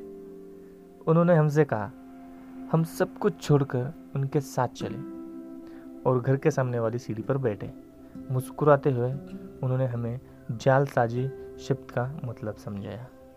हमारे हमारे सपने धराशायी हो गए थे। तो आपका मतलब है कि ये गैरकानूनी है? माइक ने यह कांपती हुई आवाज़ में पूछा। डैडी के दोस्त ने कहा छोड़ो भी हो सकता है कि बच्चे अपनी जन्मजात प्रतिभा को विकसित कर रहे हो। मेरे डैडी ने घूरते हुए ऐसा सुनते ही मेरे डैडी अपने दोस्त दोस्त को घूरते रहे। डैडी ने नरमी से कहा हाँ ये गैर कानूनी है। परंतु तुम लोगों ने यह साबित किया है कि तुम में बहुत ज़्यादा रचनात्मकता और मौलिक विचार है। इसी तरह आगे बढ़ते रहो। मुझे तुम पर गर्व है। निराश होकर माइक और मैं तकरीबन 20 मिनट तक चुपचाप अपना सिर पकड़कर बैठे रहे। इसके बाद हमने सारा अटाला साफ़ करना शुरू किया। पहले ही दिन हमारा बिज़नेस चौपट हो गया था। पाउडर साफ़ करते हुए मैंने माइक की ओर देखा और कहा, मुझे लगता है जिमी और उसके दोस्त ठीक कहते हैं। हम सचमुच गरीब हैं। जब मैंने ये कहा, तब डैडी बस जाने ही वाले थे। तब उन्होंने कहा, बच्चों तुम गरीब तभी कहलाओगे जब तुम लोग हार मान लोगे। सबसे महत्वपूर्ण चीज़ यह है कि तुमने कुछ किया। ज़्यादातर लोग केवल अमीर बनने के बारे में बातें करते हैं और उसके सपने देखते रहते हैं। तुम तुमने कुछ किया है भाई? मुझे तुम पर गर्व है। मैं एक बार फिर से यही कहूँगा, आगे बढ़े चलो, हार मत मानो। हमारे डैडी ने ऐसे कहा, माइक और मैं खामोश खड़े रहे। ये शब्द सुनने में अच्छे थे। परंतु हमें पता नहीं था कि हमें क्या करना चाहिए। तो ऐसा क्यों है? डैडी कि आप अमीर नहीं है। ऐसा क्यों है? आप डैडी अमीर नहीं है? मैंने पूछा डैडी से। डैडी ने कहा, क्योंकि मैंने एक स्कूल टीचर बनने का फैसला किया था। स्कूल के टीचर अमीर बनने के बारे में नहीं सोचते। हम सिर्फ़ पढ़ाना पसंद करते हैं। काश कि मैं तुम लोगों की मदद कर सकता, परंतु हकीकत में मैं ये नहीं जानता कि दौलत कैसे कमाई जाती है। माइक और मैं पलटे और अपनी सफ़ाई अभियान में जुट गए। डैडी ने कहा, अगर तुम लोग ये सीखना ही चाहते हो कि अमीर कैसा बना जाता है तो मुझसे मत पूछो। माइक, तुम अपने डैडी से यह सवाल पूछो। माइक ने हैरानी से कहा, मेरे डैडी? मेरे डैडी ने मुस्कुरा कर दोहराया हाँ तुम्हारे डैडी। तुम्हारे डैडी और मेरा बैंकर एक ही है। और वह तुम्हारे डैडी की बहुत तारीफ़ करता है। उसने मुझे कई बार यह बताया कि पैसा बनाने में तुम्हारे डैडी का कोई जवाब ही नहीं है। माइक ने एक बार फिर हैरान से पूछा, मेरे डैडी? फिर ऐसा क्यों है कि स्कूल में, स्कूल के अमीर बच्चों की तरह हमारे पास शानदार कार और शालीशान बंगला नहीं है। ऐसा क्यों है फिर? शानदार कार और आलिशान बंगले के होने का ये मतलब नहीं होता कि आप निश्चित रूप से अमीर हैं या आप पैसा बनाने की कला जानते हैं। डैडी ने जवाब दिया। जिमी के डैडी शुगर प्लांटेशन में काम करते थे। उनमें और मुझमें ज़्यादा फ़र्क नहीं था। नहीं है, वे एक कंपनी के लिए काम करते हैं और मैं एक सरकार के लिए कंपनी उन्हें कार खरीद कर देती है, दे देती है। हम समय शक्कर की कंपनी आर्थिक संकट में फंसी हुई है। और जिम्मी के डैडी के पास जल्द ही कुछ नहीं बचेगा। तुम्हारा डैडी अलग है, माइक। ऐसा लगता है कि वे एक साम्राज्य बनाने जा रहे हैं। और मेरा अंदाज़ा है कि कुछ ही सालों में वे बहुत अमीर बनने जाएँगे। यह सुनकर माइक और मैं एक बार फिर रोमांचित हो गए। नए उत्साह से हमने अपने डूबे हुए व्यवसाय के कचरे को साफ़ किया। जब हम सफ़ाई कर रहे थे तो हमने ये भी योजना बना ली कि कब और कैसे माइक के डैडी से बात की जाए। समस्या ये थी कि माइक के डैडी बहुत ज़्यादा काम करते थे और देर रात तक घर नहीं लौटते थे। माइक के डैडी के पास एक warehouse construction company stores की श्रृंखला और तीन रेस्टोरेंट थे। रेस्टोरेंट के कारण रेस्टोरेंट के कारण ही उन्हें घर में लौटने में देर हो जाती थी। सफ़ाई खत्म करने के बाद माइक बस पकड़कर अपने घर चला गया। वो अपने डैडी से बात करने ही वाला था, चाहे वे कितनी ही देर से घर लौटे और उनसे पूछने वाला था कि क्या वे अमीर बनने की तरकीब सिखाने के लिए तैयार है? माइक ने मुझसे वादा किया था। जैसे ही वो अपने अमीर डैड से बात कर लेगा, वो मुझे फ़ोन करेगा, चाहे कितनी ही देर क्यों ना हो गई हो। फ़ोन रात को साढ़े आठ बजे आया। मैंने कहा, ओके, अगले शनिवार। और फिर, और फ़ोन रख दिया। माइक के डैडी माइक और मुझे मिलने के लिए तैयार हो गए थे।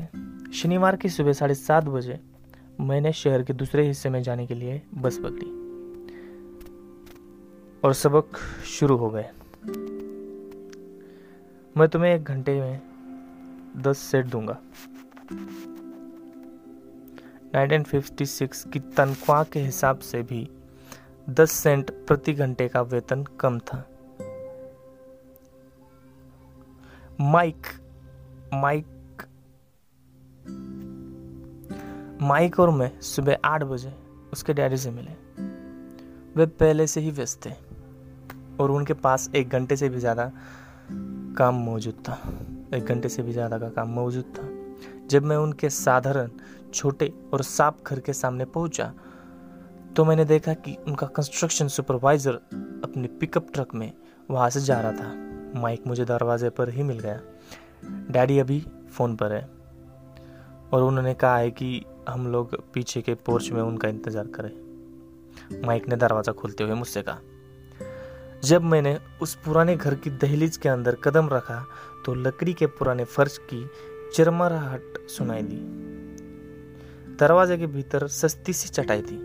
चटाई वहाँ इसलिए रखी थी ताकि फर्श पर पड़े अनगिनत कदमों के निशानों को छुपाया जा सके।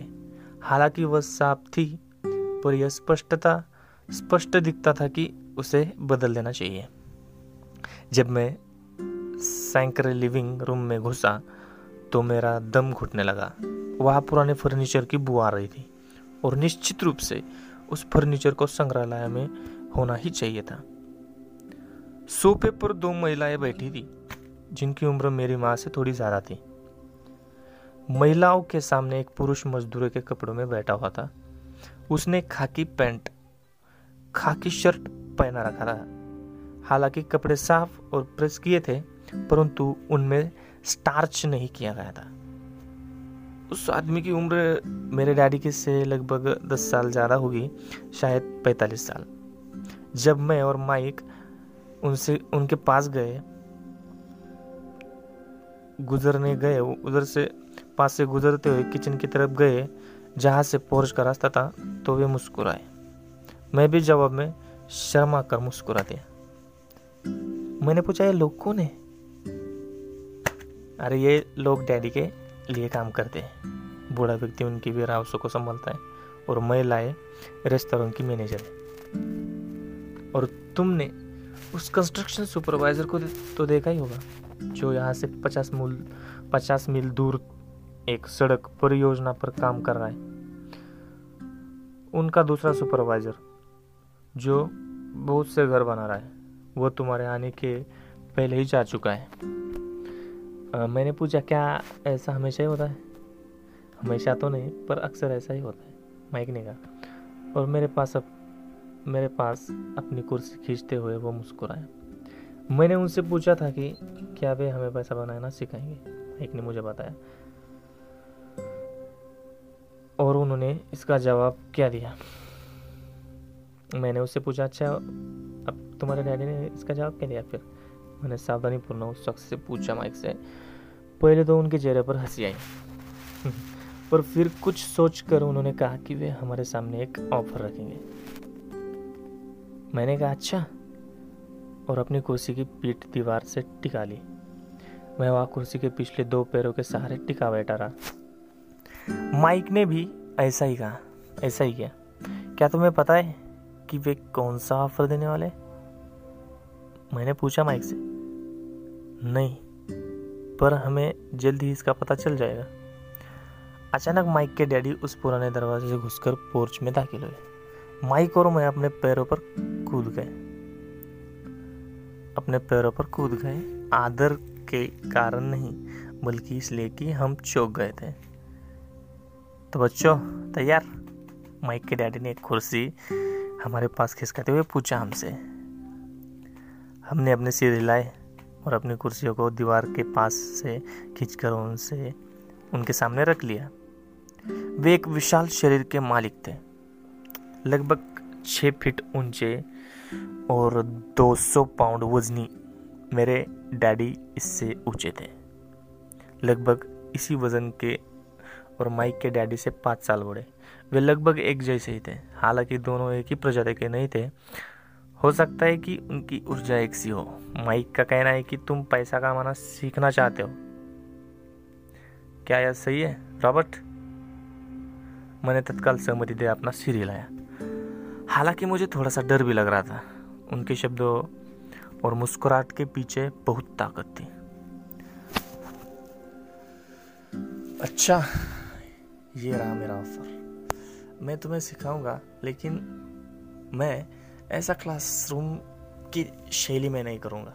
क्लासरूम की शैली में नहीं करूँगा। अगर तुम मेरे लिए काम करोगे तो उसके बदले में मैं तुम्हें सिखाऊँगा।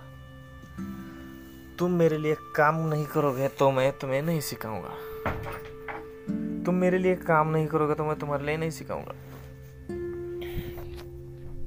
अगर तुम काम करते हो तो मैं तुम्हें ज़्यादा तेज़ी से सिखा सकता हूँ। और मैं, अगर तुम सिर्फ़ बैठकर मेरी बातें सुनते हो, जैसा कि तुम लोग स्कूल में जा करके सीखते हो तो इससे मेरा समय बर्बाद होगा और तुम्हारा भी। ये मेरा ऑफ़र है। इसे या तुम मान लो या फिर वापस लौट जाओ। मैंने पूछा, क्या मैं आपसे पहले एक सवाल कर सकता हूँ? नहीं, इसे या तो मान लो या फिर वापस लौट जाओ। मेरे डैडी ने कहा। मेरे पास बर्बाद करने के लिए फालतू समय नहीं है। अभी ढेर सा काम पड़ा हुआ है। अगर तुमने तुम्हें तत्काल फैसला करने की क्षमता नहीं है तो तुम कभी पैसा कमाना नहीं सीख पाओगे। मौके आते हैं और चले जाते। इसलिए तत्काल निर्णय लेने की क्षमता एक महत्वपूर्ण कला है। तुमने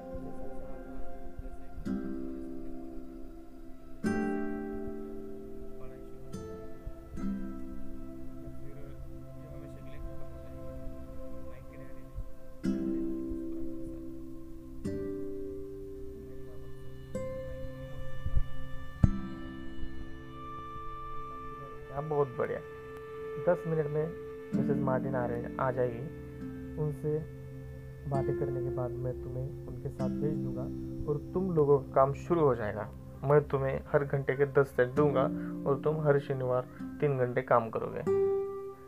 मैंने कहा, पर आज तो मेरा सॉफ्टबॉल का मैच है। माइक के डैडी ने अपनी आवाज़ को धीमा कर, परंतु कड़क करते हुए कहा, या। तो मान लो या फिर वापस लौट जाओ। मैंने कहा, मान लिया। शॉर्ट बॉल खेलने के बजाय काम करने और सीखने का विकल्प चुनने में समझदारी थी। तीस सेंट बाद शनिवार की खुशनुमा सुबह नौ बजे माइक और मैं, मिसेज मार्टिन के साथ काम कर रहे थे। वे एक दयालु और धैर्यवान महिला थी। वे हमेशा कहा करती थी कि माइक और मुझे देखकर उन्हें अपने दोनों बच्चों की याद आती है, जो अब बड़े हो गए हैं तथा दूर चले गए हैं। हालाँकि वह दयालु थी, परंतु वे कड़ी मेहनत में विश्वास करती थी और इसीलिए वे हमें हमेशा काम में जुटाए रखती थी। वे बहुत कड़क मैनेजर थी।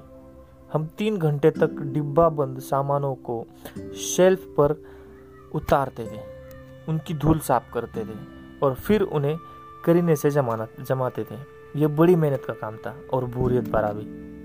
माइक के डैडी को मैं अपना अमीर डैडी कहता हूँ। माइक के डैडी को मैं अपना अमीर डैडी कहता हूँ। उनके पास इस तरह के नो सुपररेस्ट थे, जहाँ पार्किंग के लिए बहुत सी जगह थी। वे सात से ग्यारह कैनवीनियंस स्टोर्स के शुरुआती संस्करण थे। पड़ोस के जनरल स्टोर जहाँ लोग दूध, ब्रेड, बटर और सिगरेट जैसी चीज़ें खरीदते थे। समस्या यह थी कि हवाई में एयर कंडीशनिंग नहीं थी और गर्मी के कारण स्टोर्स अपना दरवाज़ा बंद नहीं कर सकते थे। स्टोर्स के दोनों और दरवाज़ों को पूरा खुला रखा जाता था ताकि सड़क और पार्किंग की जगह सामने दिखती रहे। जब भी कोई कार पार्किंग में आती थी तो उसके साथ धूल का गुब्बार भी आता था, जो स्टोर में घुसकर डिब्बों पर जम जाता था। इसीलिए हम लोगों की नौकरी तभी चलती, तभी तक चलती जब तक कि एयर कंडीशन एयर कंडीशनिंग नहीं हो जाती। तीन हफ्तों तक माइक और मैं मिसेज मार्टिन के पास जाकर तीन घंटे तक काम करते रहे, लगातार। दोपहर तक हमारा काम खत्म हो जाता था और वे हम में, हमें से हर एक को हाथ में तीन छोटे सिक्के डाल देती थी। उस समय पचास के दशक में, नौ साल की उम्र में, नौ साल की उम्र में भी तीस सेंट कमाने में कोई खास खुशी नहीं मिलती थी। तब कॉमिक्स की कीमत, कॉमिक्स कॉमिक्स की किताबों की कीमत भी दस सेंट हुआ करती थी। इसलिए मैं अपनी कमाई को कॉमिक्स पर खर्च कर देता था और घर लौटाता था। चौथे हफ्तों, चौथे हफ़्ते के बुधवार तक मैंने काम छोड़ने का मन बना लिया था। मैं सिर्फ़ इसलिए काम करने के लिए तैयार हुआ था क्योंकि मैं माइक के डैडी से पैसा कमाना सीखना चाहता था। इसलिए मैं दस सेंट प्रति घंटे की गुलामी कर रहा था उनके पास। और सबसे बड़ी बात तो यह थी कि उस पहले शनिवार के बाद से मैंने माइक के डैडी को देखा तक नहीं था। मैं काम छोड़ रहा हूँ। मैंने लंच के समय माइक से कहा। स्कूल लंच बड़ा निराशाजनक था। स्कूल भी, भी स्कूल भी उबाऊ था और अब तो मेरे पास शनिवार भी नहीं थे जिसका मुझे इंतज़ार कर सकूँ। परंतु तीस सेंट के कारण मुझे धक्का पहुँचा था। इस बार माइक मुस्कुराया। तुम किस बात पर हंस रहे हो? मैंने माइक से पूछा। मैंने गुस्से और कुंठा से पूछा माइक से। डैडी ने कहा था कि ऐसा ही होगा। उन्होंने कहा था कि जब तुम काम छोड़ने का फैसला कर लो तो वे तुमसे मिलना चाहेंगे। मैं आवेश में पूछा, क्या? क्या मेरे, क्या वे मेरे उगता जाने का इंतज़ार कर रहे थे? क्या वे मेरे गुस्सा होने का और काम छोड़, छोड़ने का निर्णय लेने का इंतज़ार कर रहे थे? माइक ने कहा कुछ कुछ ऐसा ही लग रहा है।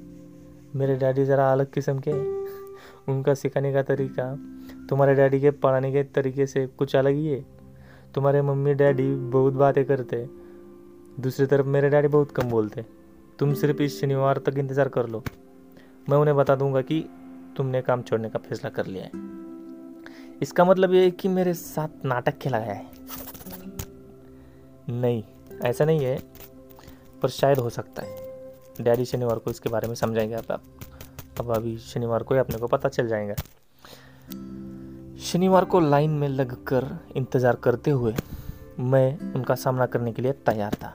यहाँ तक कि मेरे असली डैडी भी उनसे नाराज़ थे। मेरे असली डैडी, जिन्हें मैं गरीब डैडी कहता हूँ यह मानते थे कि मेरे अमीर डैडी बाल श्रम कानूनों का उल्लंघन कर रहे थे और इस पूरे मामले की जाँच होनी चाहिए, ऐसा मेरे गरीब डैडी का मानना था अमीर डैडी के बारे में। मेरे पढ़े लिखे गरीब डैडी ने मुझसे ये कहा कि मैं सही तनख्वाह मांगू तनख्वाह मांगू, कम से कम 25 सेंट प्रति घंटा। मेरे गरीब डैडी ने मुझसे कहा कि अगर मेरी तनख्वाह नहीं बढ़ती है तो मुझे तत्काल नौकरी छोड़ देनी चाहिए। ऐसी उनकी सलाह मेरे बारे में थी, मुझे दी थी। और वैसे भी तुम्हें उस घटिया काम की कोई ज़रूरत नहीं है, मेरे डैडी ने झल्ला कर कहा। शनिवार को सुबह आठ बजे मैं एक बार फिर माइक के घर के उसी पुराने दरवाजे के अंदर घुस रहा था। कुर्सी पर बैठो और लाइन में इंतज़ार करो। माइक के डैडी ने मेरे घुसते ही कहा, कुर्सी पर बैठो और लाइन में इंतज़ार करो। फिर वे अंदर जाकर अपने छोटे से ऑफ़िस में बैठे, जो बेडरूम के पास था। मैंने कमरे के चारों तरफ़ देखा, परंतु मुझे माइक नहीं दिखा। अजीब सा महसूस करते हुए मैं उन्हीं दोनों महिलाओं के बगल में बैठ गया, जो मुझे चार हफ़्ते, जो मुझे चार हफ़्ते पहले वहीं पर मिली थी। वे मुस्कुराए और सोफे पर थोड़ी सी खिसक गई ताकि मैं बैठ सकूँ। पैतालीस मिनट गुजर चुके थे और मैं उब उबल रहा था, उबल रहा था मैं। दोनों महिलाएँ उनसे मिलकर तकरीबन तीस मिनट पहले वहाँ से जा चुकी थी। वहाँ से जा चुकी थी? एक बूढ़ा सा आदमी वहाँ बीस मिनट तक बैठा और फिर वह भी निकल कर चला गया। घर खाली था और हवाई में खुशनुमा सुबह को मैं सीलन भरे अंधेरे लिविंग रूम में बैठा हुआ था और इस बात का इंतज़ार कर रहा था कि एक लालची और बच्चों का शोषण करने वाला आदमी मुझसे बात करे। मैं सुन सकता था कि वे फ़ोन पर बात कर रहे थे। ऑफ़िस में इधर उधर के काम कर रहे थे और मुझे नज़रअंदाज मुझे नज़रअंदाज कर रहे थे।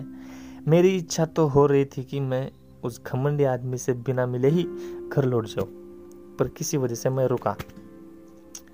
आखिर पंद्रह मिनट बाद, ठीक नौ बजे, मेरी डैडी अपने ऑफ़िस से बाहर निकले। बिना कुछ कहे, उन्होंने हाथ से मुझे इशारा किया कि मैं उनके दड़ बेनुमा ऑफ़िस में आ जाओ मेरे डैडी ने अपनी ऑफ़िस कुर्सी पर बैठते कहा, या तो तुम्हारी तनख्वाह बढ़ाई जाए या तुम काम छोड़ रहे हो, है ना? हाँ समझौते के मुताबिक आप अपनी शर्त पूरी नहीं कर रहे हैं। मैंने लगभग आंसुओं से भीगे स्वर में कहा, नौ साल के बच्चे के लिए एक वयस्क का सामना करना बहुत ज़्यादा डरावना था। आपने कहा था कि अगर मैं आपके लिए काम करूँगा तो आप मुझे पैसा कमाना सिखाएँगे। अपनी तरफ़ से मैंने आपके लिए काम किया है। मैंने कड़ी मेहनत की है। इस काम के लिए मैंने अपने बेसबॉल गेम की भी कुर्बानी दी। और अब आप अपने वादे से मुकर रहे हैं। आपने मुझे कहीं भी नहीं सिखाया है, कुछ भी नहीं सिखाया है। आप धोखेबाज हैं। जैसा शहर के सभी लोग कहते हैं, आप लालची है। आप केवल पैसा कमाना चाहते हैं। और अपने कर्मचारियों का बिल्कुल ध्यान नहीं रखते। आपने मुझे इतनी देर तक बाहर बिठाए रखा और मेरी जरा भी इज़्ज़त नहीं की। मैं एक छोटा सा बच्चा हूँ और आपको मेरे साथ इससे बेहतर बर्ताव करना चाहिए था। करना चाहिए था इससे बेहतर बर्ताव आपको। और मेरे डैडी अपनी कुर्सी पर पीछे झुक गए। अपने हाथों को टुड्डी तक लाकर उन्होंने मुझे घूरा। ऐसा लग रहा था जैसे वे मेरा विश्लेषण कर रहे हो। उन्होंने कहा, बुरा नहीं है। एक महीने से भी कम समय में। तुम वही भाषा बोल रहे हो, जो मेरे ज़्यादातर कर्मचारी बोलते हम्म। मैंने पूछा, क्या? मैं समझ नहीं पा रहा था कि वे क्या कह रहे थे, और इसलिए मुझे अपना दुखड़ा रोना चालू हुआ। मुझे लगता था कि आप अपने वादे पर कायम रहेंगे और मुझे कुछ सिखाएँगे। इसके बजाय आप मुझ पर अत्याचार करना चाहते हैं। ये तो जुल्म है। सरासर सरासर जुल्म है ये। मेरे डैडी ने धीमी आवाज़ में कहा, मैं तुम्हें सिखा तो रहा हूँ। आपने मुझे क्या सिखाया कुछ भी नहीं। मैंने गुस्से से कहा, एक बार मैं चंद सिक्कों के काम करने के लिए तैयार हो गया। उसके बाद तो आपने मुझसे बात तक नहीं की। दस सेंट प्रति घंटे? मैं आपकी शिकायत सरकार से करूँगा। हमारे देश में भी बाल श्रम कानून है। आप तो जानते हैं कि मेरे डैडी सरकार में, सरकार के लिए काम करते हैं। हाँ मेरे डैडी ने कहा, शाबाश। अब तुम उन ज़्यादातर लोगों की भाषा बोल रहे हो, जो कभी मेरे लिए काम करते थे। वे लोग जिन्हें या तो मैंने नौकरी से निकाल दिया है, या जिन्होंने खुद मेरी नौकरी छोड़ दी है। तो इस बारे में आपको क्या कहना है? मैंने पूछा मुझे ये लग रहा था कि कम उम्र के बावजूद मैं बहादुर से बातें कर रहा था। आपने मुझसे झूठ बोला। मैंने आपके लिए काम किया और आपने अपना वादा पूरा नहीं किया। आपने मुझे कुछ भी नहीं सिखाया।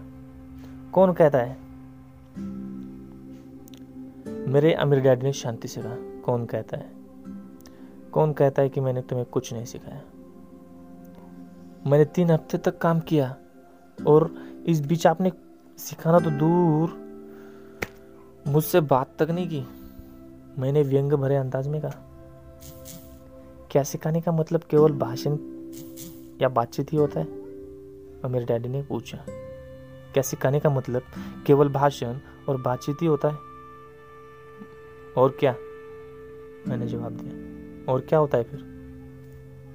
इस तरह से वे तुम्हें स्कूल में सिखाते हैं। उन्होंने मुस्कुरा कर कहा हाँ, मेरे डैडी ने इस तरह से तो तुम्हें स्कूल में सिखाया जाता रहेगा। भाषण देकर बातचीत कर कर परंतु ज़िंदगी में ज़िंदगी तुम्हें इस तरह नहीं सिखाती। और मेरा यह मानना है कि ज़िंदगी सबसे बढ़िया टीचर होती है। ज़्यादातर वक्त ज़िंदगी आपसे बातें नहीं करती। यह एक तरह से आपको धक्का देती है। हर धक्के के ज़रिए ज़िंदगी आपसे कहती है, जाग जाओ। मैं तुम्हें कुछ सिखाना चाहती हूँ। यह आदमी कैसी बेसिर पैर की बातें कर रहा है? मैंने अपने आप से पूछा। ज़िंदगी अगर मुझे धक्का देती है तो इसका मतलब यह है कि ज़िंदगी मुझसे बातें करती अब मैं जान चुका था कि मुझे यह काम तत्काल छोड़ देना चाहिए। मैं किसी ऐसे आदमी से बात कर कर रहा था जो पागल था और जिसे ताले में बंद रखने की ज़रूरत थी। अगर तुम ज़िंदगी के सबक सीखते हो तो इससे तुम्हें बहुत फ़ायदा होगा। अगर तुम ऐसा नहीं करते हो तो ज़िंदगी तुम्हें लगातार धक्के देती रहेंगी। लोग दो चीज़ें करते हैं। कुछ लोग ज़िंदगी के धक्कों को सहन करते चले जाते हैं।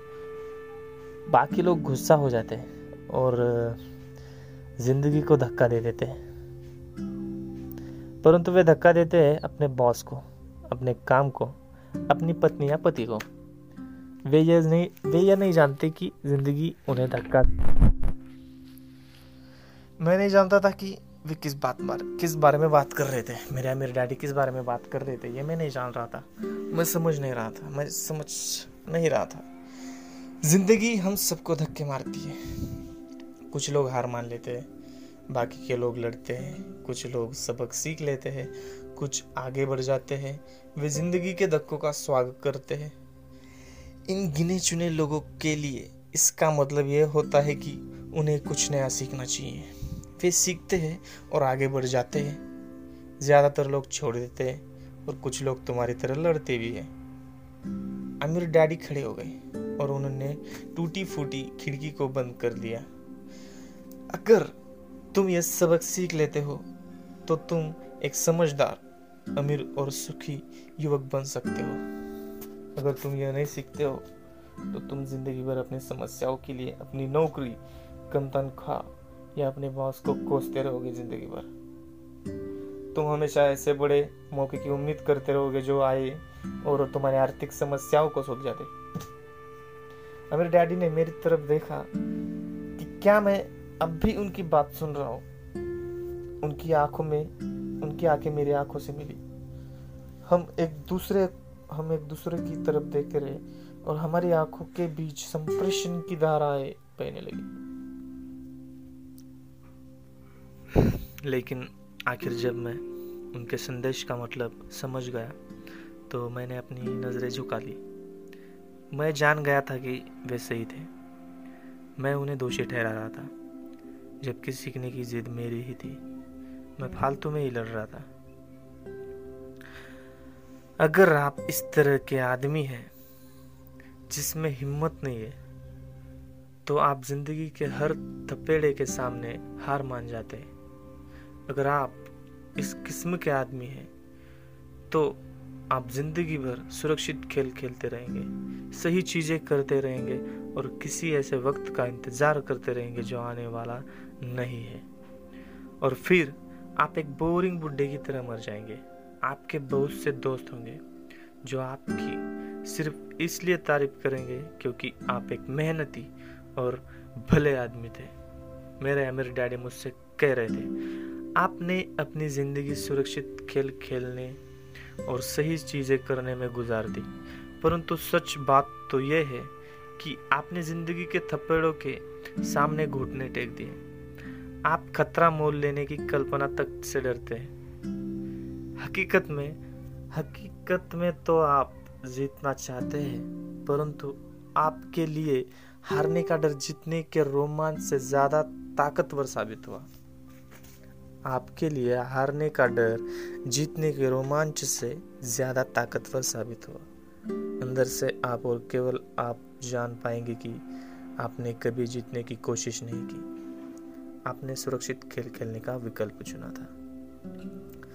हमारी नज़रें एक बार फिर मिली दस सेकंड तक हम एक दूसरे की तरफ़ देखते रहे, और एक बार फिर मैंने तभी नज़रें हटाई, जब मैं उनकी बात का मतलब समझ गया।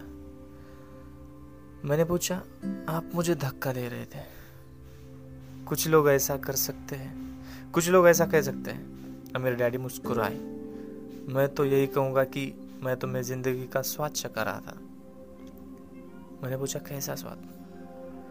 मैं अब भी गुस्सा था, परंतु अब मेरी जिज्ञासा जिज्ञासा भी जाग गई थी। अब मैं सीखने के लिए भी तैयार था। तुम दोनों ऐसे पहले लोग हो, जिन्होंने मुझसे पैसा बनाने की कला सीखने का आग्रह किया है।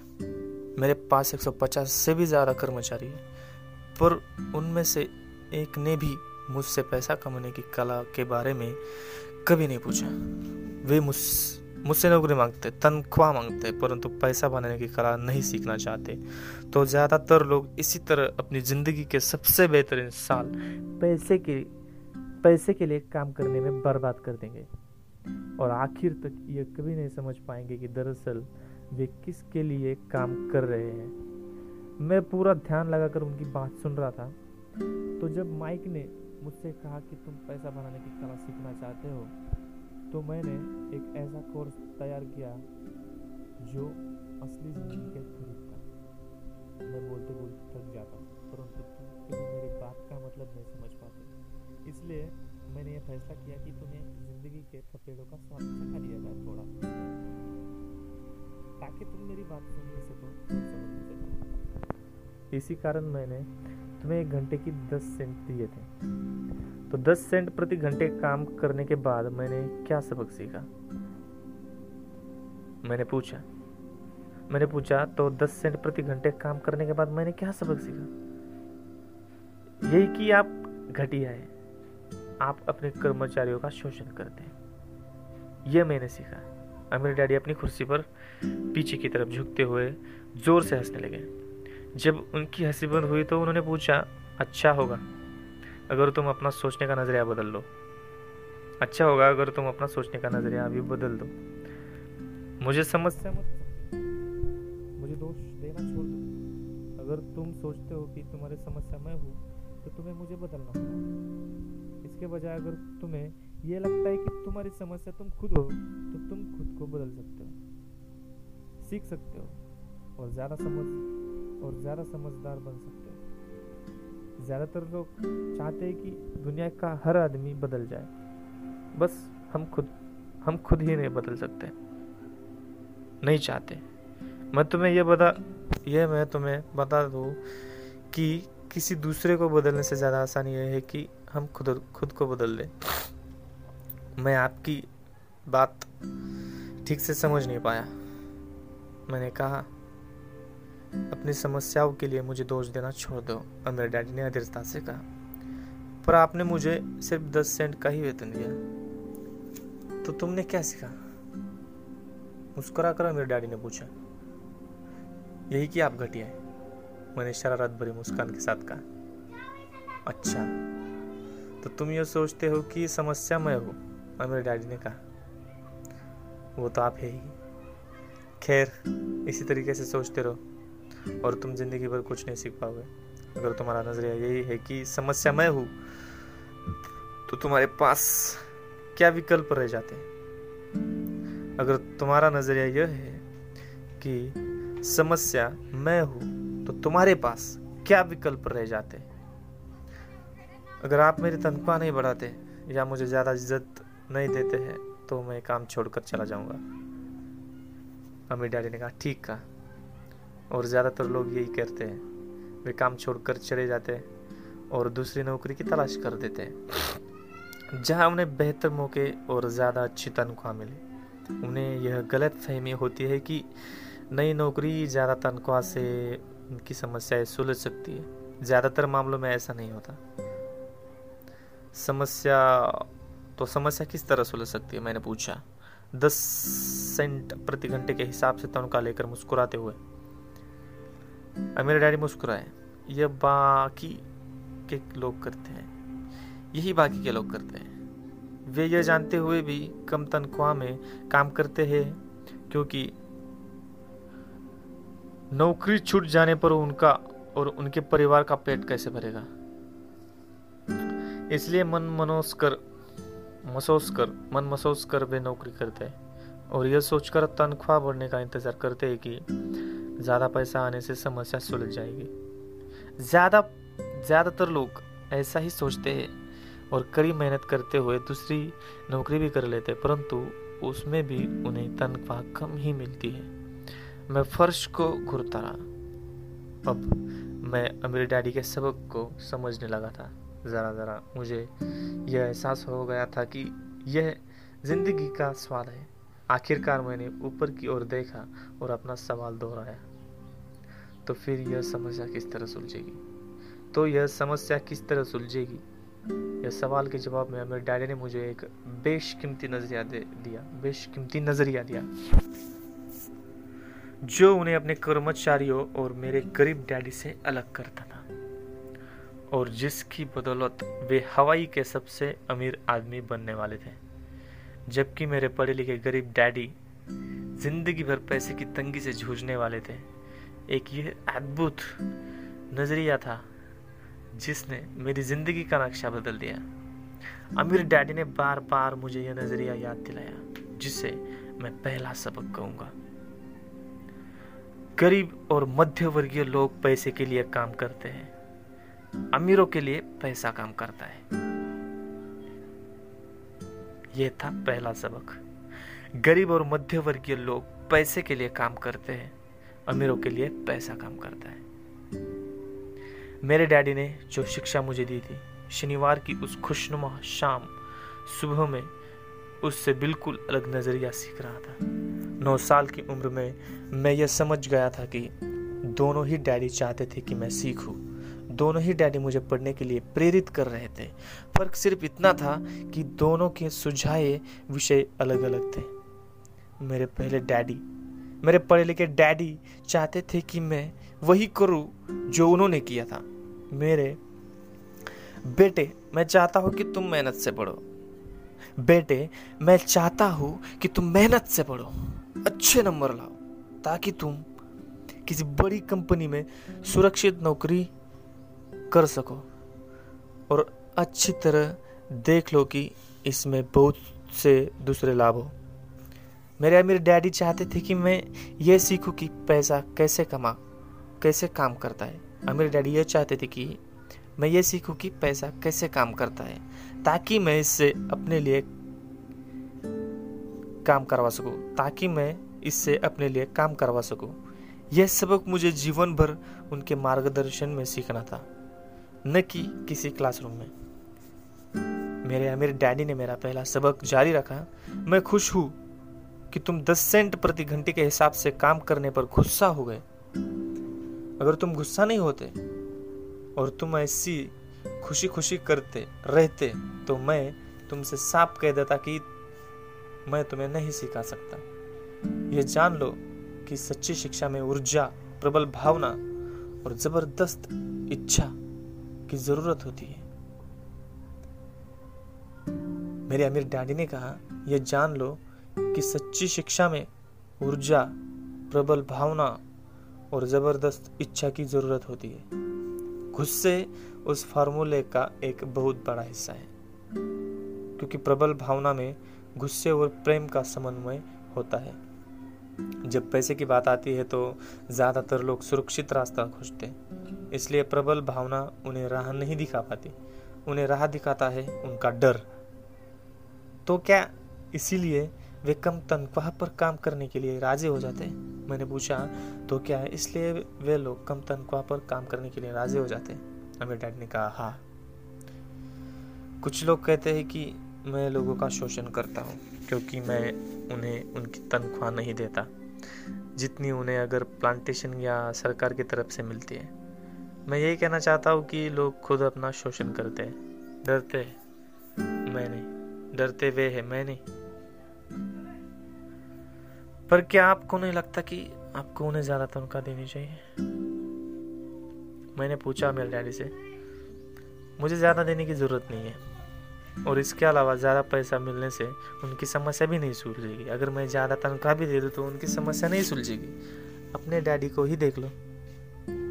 वे बहुत सा पैसा कमाते हैं और फिर भी वे अपने बिलों का भुगतान नहीं कर पाते।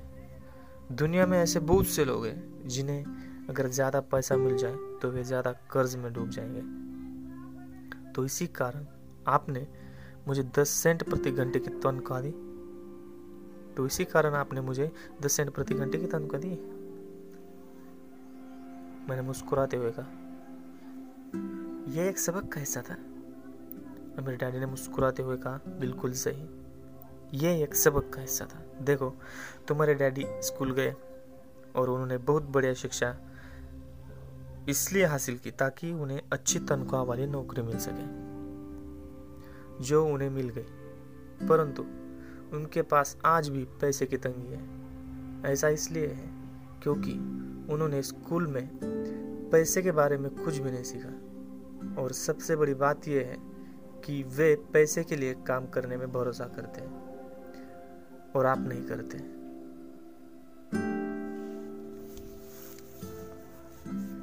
मैंने पूछा, और आप नहीं करते? पैसे के लिए काम करने में आप भरोसा करते हैं। मैंने पूछा, क्या आप ऐसा नहीं करते? मेरे डैडी ने कहा, नहीं। सच पूछा जाए तो नहीं। अगर तुम पैसे के लिए काम करना सीखना चाहते हो तो स्कूल में ही रहो। अगर सीखने के लिए उससे बढ़िया जगह कोई नहीं है यह सीखने के लिए उससे बढ़िया जगह कोई नहीं है। परंतु अगर तुम यह सीखना चाहते हो कि पैसा तुम्हारे लिए किस तरह काम करे तो यह मैं तुम्हें सिखा सकता हूँ। परंतु तभी जब तुम यह सीखना चाहो। क्या हर कोई यह नहीं सीखना चाहता? मैंने कहा मेरे डैडी से। अमीर डैडी ने कहा, नहीं। सिर्फ़ इसलिए क्योंकि पैसे के लिए काम करना ज़्यादा आसान है। खासकर तब जब पैसे के बारे में आपकी मूल भावना डर हो। मैं समझ नहीं पाया। मैंने ट्यूरिया चढ़ाकर कहा, उसकी चिंता फ़िलहाल मत करो। अभी इतना ही समझ लो कि डर के कारण ही ज़्यादातर लोग अपनी नौकरी कर रहे हैं। अपने बिलों का भुगतान न कर पाने का डर, नौकरी से निकाल दिया जाएगा, इस बात का डर, पर्याप्त पैसा न होने का डर, एक बात फिर से शुरू कर देने का डर। यह किसी व्यवसाय को सीखने और पैसे के लिए काम करने की कीमत है। ज़्यादातर लोग पैसे के गुलाम बन जाते हैं। फिर वे अपने बॉस पर अपनी भड़ास निकालते तो आपकी नज़र में पैसे के तो आपकी नज़र में पैसे से अपने लिए काम करवाना एक बिल्कुल अलग अलग विषय है। मैंने पूछा अपने, मेरे डैडी से तो आपकी नज़र में पैसे से अपने लिए काम करवाना एक बिल्कुल अलग विषय है। और मेरे डैडी ने जवाब दिया, बिल्कुल बिल्कुल। शनिवार की उस खुशनुमा सुबह हवाई में हम लोग चुपचाप बैठे रहे। मेरे दोस्त उस समय लिटिल लीग बेसबॉल गेम शुरू कर रही, शुरू कर रही हो रहे होंगे। पर किसी वजह से मैं खुश था कि मैंने 10 सेंट प्रति घंटे के हिसाब से काम करने का फैसला किया था। मुझे लगा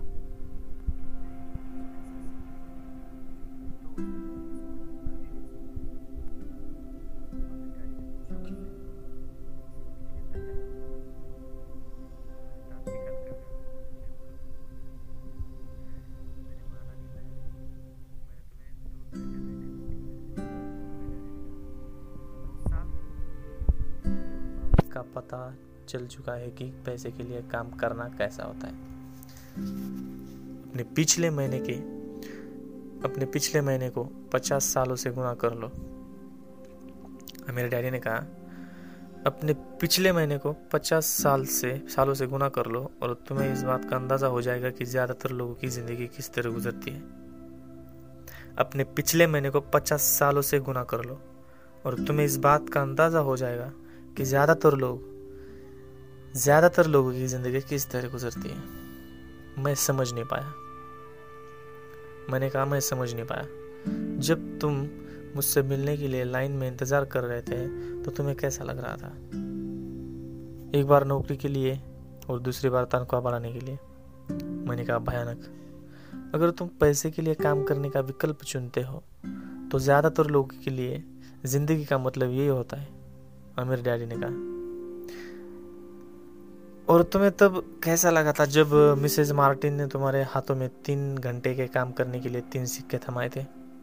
मुझे लगा था कि ये काफ़ी नहीं है। मुझे लग रहा था कि ये कुछ भी नहीं है। मैं निराश हुआ था। और यही ज़्यादातर कर्मचारियों को लगता है, जब वे अपनी तनख्वाह के चेक देखते हैं। खासकर जब तब उससे टैक्स और बाकी कटौतियाँ कर ली जाती है। कम से कम तुम्हें तो पूरी तनख्वाह मिलती। कम से कम तुम्हें तो पूरी तनख्वाह मिली थी। टैक्स भी नहीं काटा था, पूरे तीन सेंट मिले थे तुमको। उन्हें तो पूरी तनख्वाह भी नहीं मिलती। आपका मतलब है कि ज़्यादातर कर्मचारियों को पूरी तनख्वाह नहीं मिलती।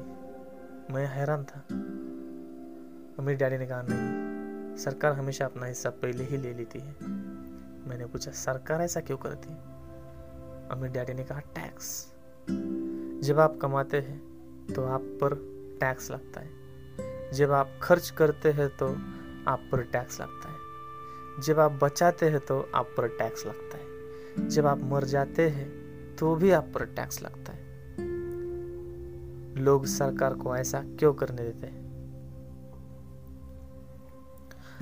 अमीर लोग ऐसा नहीं करने देते अमीर डैडी ने मुस्कुरा कर कहा परंतु गरीब और मध्य वर्गीय लोग ऐसा करने देते मैं दावा करता हूँ कि मैं तुम्हारे डैडी से ज़्यादा कमाता हूँ परंतु वे ज़्यादा टैक्स चुकाते मैंने पूछा ये कैसे संभव है?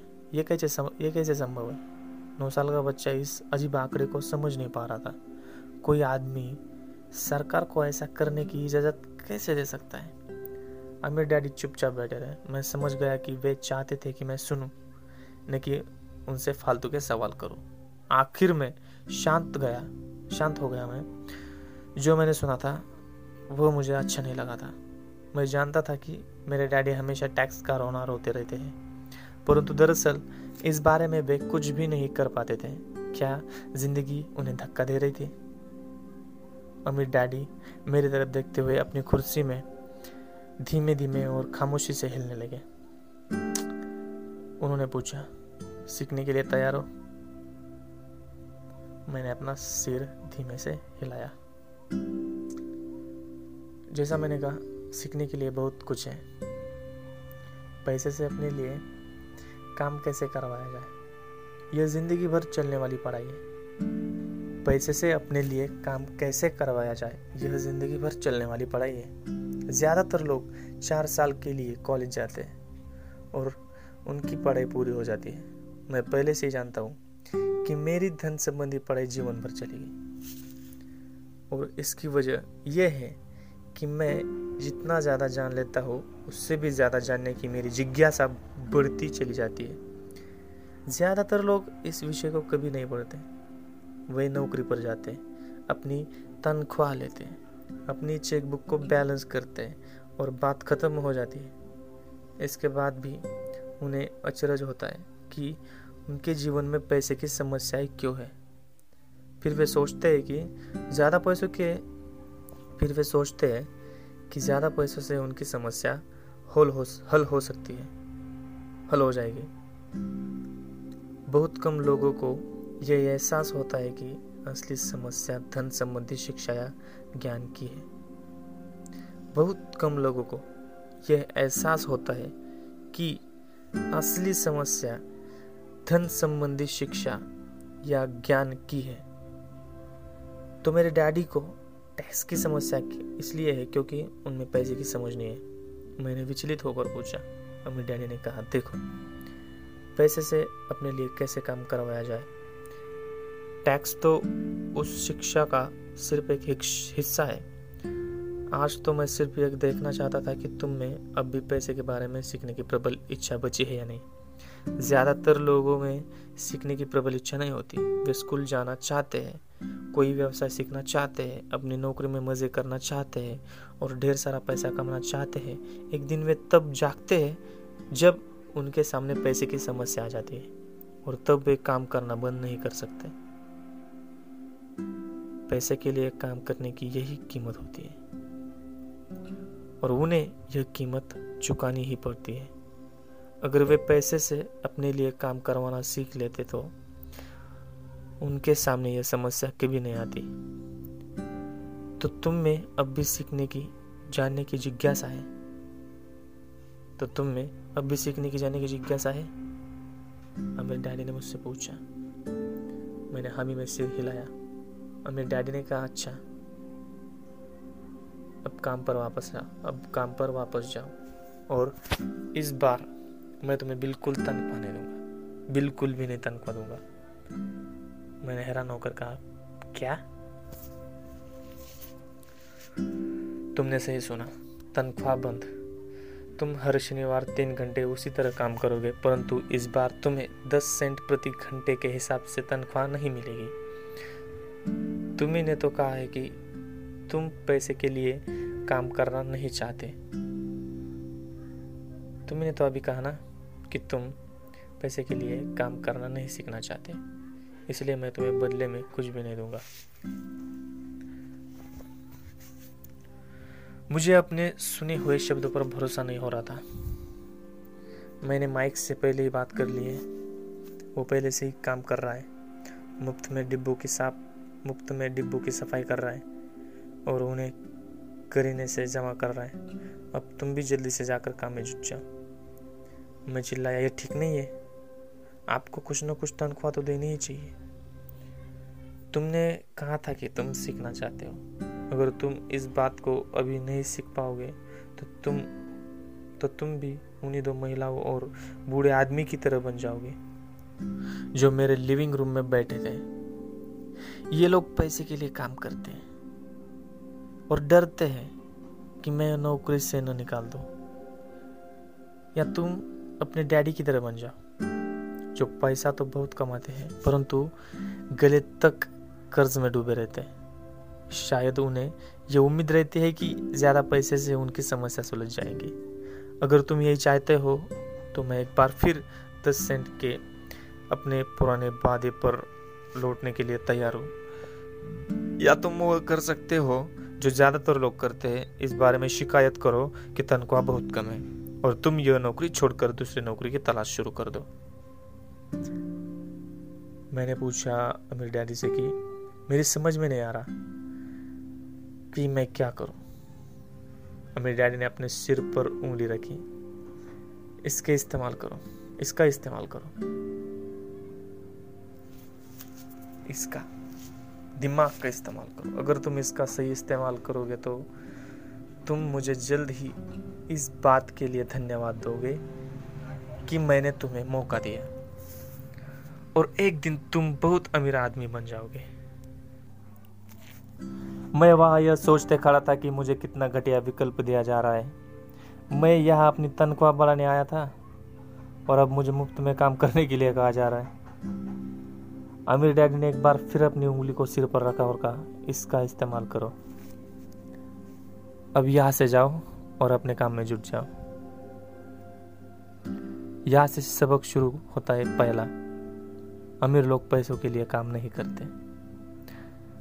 अमीर लोग पैसों के लिए काम नहीं करते। अमीर लोग पैसे के लिए काम नहीं करते। मैंने अपने गरीब डैडी को यह नहीं बताया कि अब मैं मुफ़्त में काम कर रहा हूँ। उन्हें यह समझ में नहीं आता।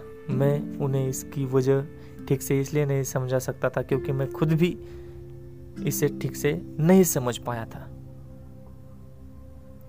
मैं अपने गरीब डैडी को यह नहीं बताया, मैंने अपने गरीब डैडी को यह नहीं बताया कि अब मैं मुफ़्त में काम कर रहा हूँ। उन्हें यह नहीं, उन्हें मैं यह नहीं समझ, समझा सकता था।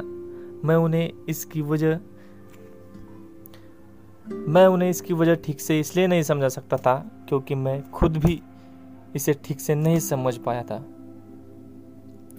अगले तीन हफ़्ते माइक और मैं तीन घंटे हर शनिवार को काम करते रहे मुफ़्त में। काम बहुत परेशानी वाला नहीं था और वक्त गुजरने के साथ साथ यह ज़्यादा आसान हो जा रहा था। मुझे अफसोस अफसोस था तो अपने छूटे हुए बेसबॉल गेम्स और कॉमिक्स का। अब मैं उनका मज़ा नहीं ले रहा, नहीं ले पा रहा था। तीसरे हफ़्ते दोपहर में मेरे डैडी आए। हमने उनके ट्रक के पार्किंग में आने की आवाज़ सुनी है। वे स्टोर में घुसे और उन्होंने मिसेस मार्टिन को गले लगाकर अभिवादन किया। स्टोर में क्या चल रहा था? स्टोर में क्या चल रहा है? ये जाने के बाद वे आइसक्रीम फ्रीजर के पास गए। उसमें से दो आइसक्रीम निकाली, उनका दाम चुकाया और इसके बाद मेरी और माइक की तरफ़ इशारा करके कहा, चलो घूमने चलते हम सड़क के पार गए। कुछ कारों को चकमा दिया और एक बड़े घास के मैदान में टहलने गए, जहाँ कुछ वयस्क संगठन सॉफ्टबॉल में खेल रहे थे। दूर की पिकनिक टेबल पर बैठकर उन्होंने माइक और मुझे आइसक्रीम दी। कैसा चल रहा है? माइक ने कहा, बढ़िया। मैंने सहमति में सिर हिलाया अमीर डैडी ने पूछा, कुछ और सीखा? माइक और मैंने एक दूसरे की तरफ़ देखा। अपने कंधे उचकाए और अपने सिर को ना में एक साथ हिलाया ज़िंदगी के सबसे बड़े जाल से बचना।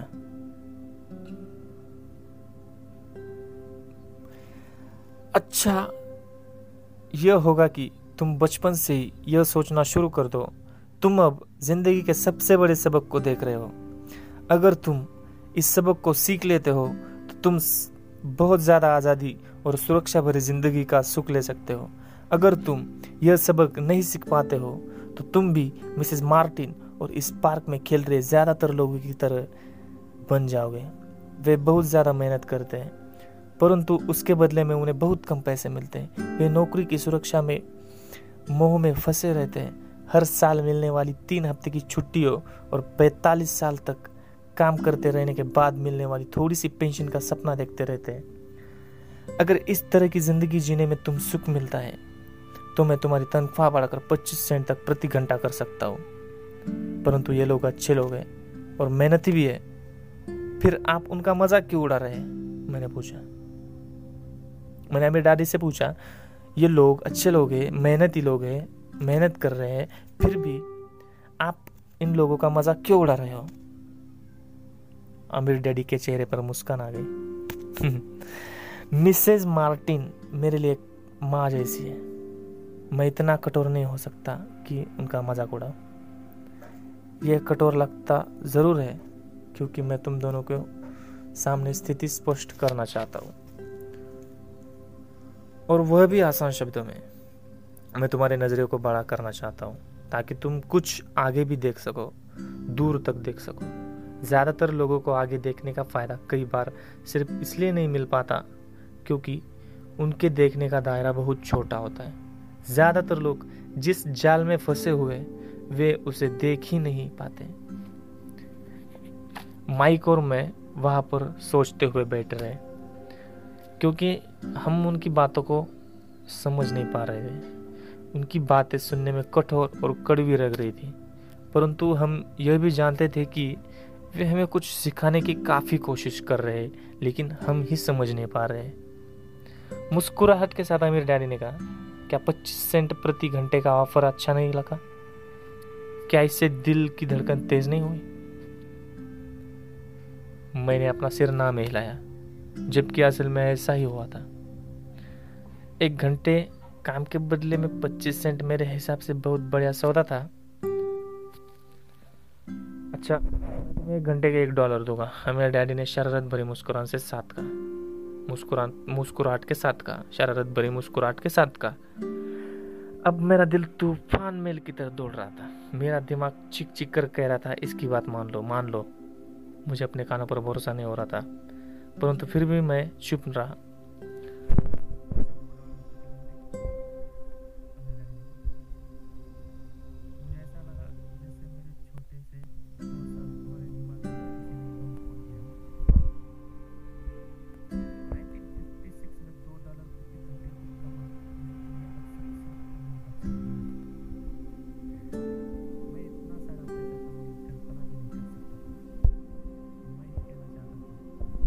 सौदा पक्का करना चाहता था। मुझे नई साइकिल दिख रही थी। नए बेसबॉल के दिख रहे थे। मेरे पास कड़क नोट देखकर मेरे दोस्तों की जलन और तारीफ़ भी मुझे भी साफ़ दिख रही थी। सबसे बड़ी बात तो ये थी कि जिमी और उसके अमीर दोस्त मुझे फिर कभी गरीब नहीं कह सकते थे। परंतु किसी वजह से मैं खामोश खड़ा था। किसी वजह से मैं खामोश खड़ा था। हो सकता है कि मेरे दिमाग में गर्मी बढ़ जाने गर्मी बढ़ जाने से उसका फ्यूज उड़ा गया हो। परंतु मन ही मन में दो डॉलर प्रति घंटे का ऑफ़र मानने के लिए बेताब था। आइसक्रीम पिघल चुकी थी और मेरे हाथ पर बह जा रही थी। आइसक्रीम की ठंडी खाली थी, डंडी खाली थी और इसके नीचे वैनिला और चॉकलेट के टुकड़े थे, जिससे मुझे चीटियाँ ले रहे थे, जिसके मुझे चीटियाँ ले रही थी। मेरे डैडी हम दोनों बच्चों को देख रहे थे, जो आके फाड़ कर और खाली दिमाग से उन्हें धूर रहे थे, घूर रहे थे। उन्हें मालूम था कि वे हमारी परीक्षा ले रहे हैं। जानते भी थे कि हमारे दिल का यह कोना, एक कोना उस ऑफ़र को मारने के लिए बेताब हो रहा था। वो जानते थे कि हर व्यक्ति की आत्मा हर व्यक्ति की आत्मा का एक हिस्सा कमज़ोर और ज़रूरतमंद होता है, जिसे खरीदा जा सकता है। अमीर डैडी ये जानते थे कि हर व्यक्ति का आत्मा का एक हिस्सा कमज़ोर और जरूरतमंद होता है, जिसका एक मोल होता है, जिसे खरीदा जा सकता है।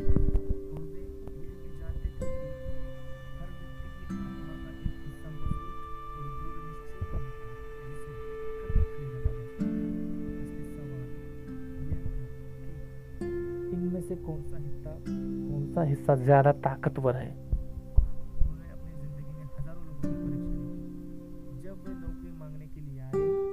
लोगों का इंटरव्यू लेते थे तो वे हर बार आत्माओं की परीक्षा लेते थे। अच्छा पाँच डॉलर प्रति घंटे। अचानक मेरे अंदर शांति छा गई। जब आमिर डैडी ने यह कहा, पाँच डॉलर प्रति घंटे। कुछ था जो बदल गया था। ऑफ़र बहुत ही बड़ा था और मूर्खतापूर्ण लग रहा था। 1956 में गिने चुनो वयस्कों को पाँच डॉलर प्रति घंटे से ज़्यादा मिलता होगा। लालच खत्म हो गया था और इसकी जगह शांति ने ले ली थी। धीमे से मैं अपनी बाई तरफ़ खड़े माइक की तरफ़ मुड़ा। मेरी आत्मा का जो हिस्सा कमज़ोर और ज़रूरतमंद था, वो खामोश हो चुका था। मेरा वो हिस्सा जिसे खरीदा नहीं जा सकता था, वो आगे आ चुका था। मेरा दिमाग और आत्मा, मैं पैसे को लेकर हुए इस युद्ध में शांति और विश्वास जीत चुके थे, जीत चुके थे। मैं जानता था कि माइक भी उसी बिंदु पर पहुँच चुका है वह और मेरे डैडी ने धीमे से कहा अच्छा ज़्यादातर लोगों की एक कीमत होती है। अच्छा है। ज़्यादातर लोगों की एक कीमत होती है। और उनकी कीमत इसीलिए होती है क्योंकि हम सभी में दो भावनाएँ होती है, डर और लालच। पहले तो पैसे के बिना रहने के डर से हमें कड़ी मेहनत करने की प्रेरणा मिलती है। इसके बाद जब हमें तनख्वाह मिलती है तो हमसे तो हम में लालच या इच्छा की भावना जाग जाती है। पैसा होने पर हम उन बढ़िया चीज़ों के बारे में सोचने पर मजबूर हो जाते हैं, जो उस पैसे से खरीदी जा सकती है। इस तरह हमारी ज़िंदगी का एक पैटर्न बन जाता है। हमने पूछा, किस तरह का पैटर्न? सुबह जागने, काम पर जाने, खर्च करने, सुबह जागने, काम पर जाने, खर्च करने। लोगों की ज़िंदगी हमेशा डर और लालच इन्हीं दो भावनाओं में चलती है। उन्हें अगर ज़्यादा पैसा दे भी दे तो वे इसी पैटर्न पर चलकर अपना खर्च बढ़ा लेंगे। इसी पैटर्न को मैं चूहा दौड़ कहता हूँ। रैट रेस चूहा दौड़। माइक ने पूछा, क्या कोई दूसरा रास्ता भी है? और मेरे डैडी ने धीमे से कहा है। परंतु इसे बहुत कम लोग खोज पाते हैं। माइक ने पूछा, और वो क्या है? उसी रास्ते को तुम लोग काम करते हुए और मैं और मेरे साथ सीखते हुए खोज लोगे। मेरे साथ काम करते हुए खोज लोगे। मैं यही उम्मीद करता हूँ। इसी कारण मैंने तुम्हें पैसे देना बंद कर दिया था, कर दिया है। इस बारे में कोई संकेत तो दीजिए? माइक ने कहा। हम लोग मेहनत से काम करते करते थक चुके हैं, खासकर जब, खासकर तब जब इसके बदले में हमें कुछ नहीं मिल मिल रहा होता है। हमें डैडी ने कहा, पहला कदम तो यही कि तुम लोग सच बोलो। हमें डैडी ने कहा, पहला कदम तो यह कि तुम सच बोलो।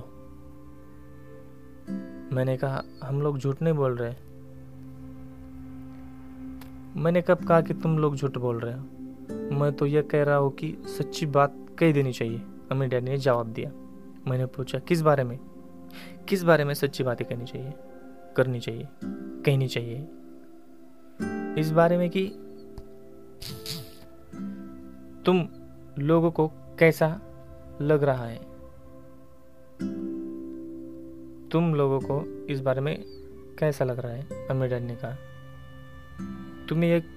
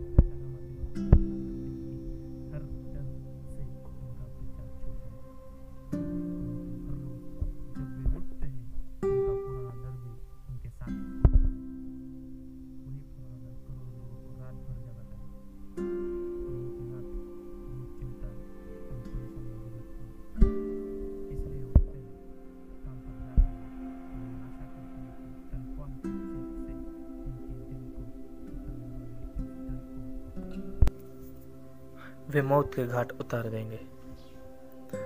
सच बात तो यह है कि पैसा उनकी ज़िंदगी को चला रहा है, परंतु वे इस बारे में कभी नहीं सोचना, सच नहीं जानना चाहते, सच नहीं बोलते। पैसे ने उनकी भावनाओं पर कब्जा कर लिया है, और उनकी आत्माओं पर भी। ये कहकर अमीर डैडी खामोश हो गए, ताकि उनके शब्दों में छुपा संदेश हमारे अंदर चला जाए। माइक और मैंने उनकी बातें सुनी थी, परंतु हम उनका मतलब पूरी तरह नहीं समझ पाए थे। मुझे अक्सर ये हैरानी होती है, हैरानी होती रही, हैरानी होती थी कि लोगों को ऑफ़िस जाने की इतनी जल्दी क्यों हो जाती है? उन्हें अपनी नौकरी में खास मज़ा नहीं आता था, और वे कभी खुश भी नहीं दिखते थे। फिर क्या वजह थी जो उन्हें जल्दी जल्दी ऑफ़िस जाने के लिए प्रेरित करती थी? मैं ये हमेशा सोचता था। अब ये थोड़ा समझ में आ रहा था।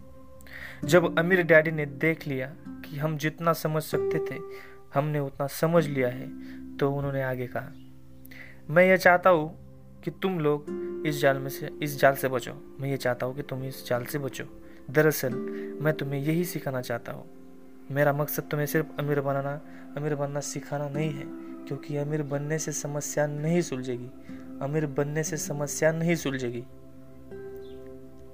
मैंने आश्चर्य से पूछा, अमीर बनने से समस्या नहीं सुलझेगी? बिल्कुल नहीं। मुझे दूसरी भावना, इच्छा के बारे में अपनी बात पूरी करने दो। कुछ लोग इसके लालच में कहते हैं, इसके लालच, कुछ लोग इसे लालच कहते हैं, परंतु मैं इसे इच्छा कहना ज़्यादा पसंद करूँगा।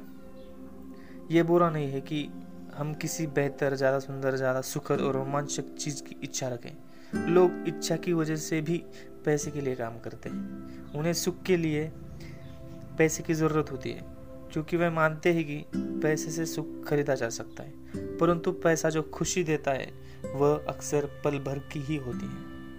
उन्हें ज़्यादा खुशी, ज़्यादा आनंद, ज़्यादा आराम, ज़्यादा सुरक्षा हासिल करने के लिए ज़्यादा पैसे की ज़रूरत होती है।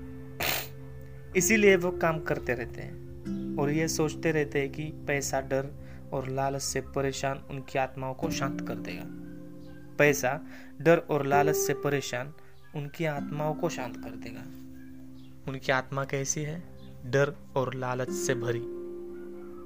तो जब पैसा आएगा तो वो पैसा, डर और लालच से परेशान उनकी आत्माओं को शांत कर देगा।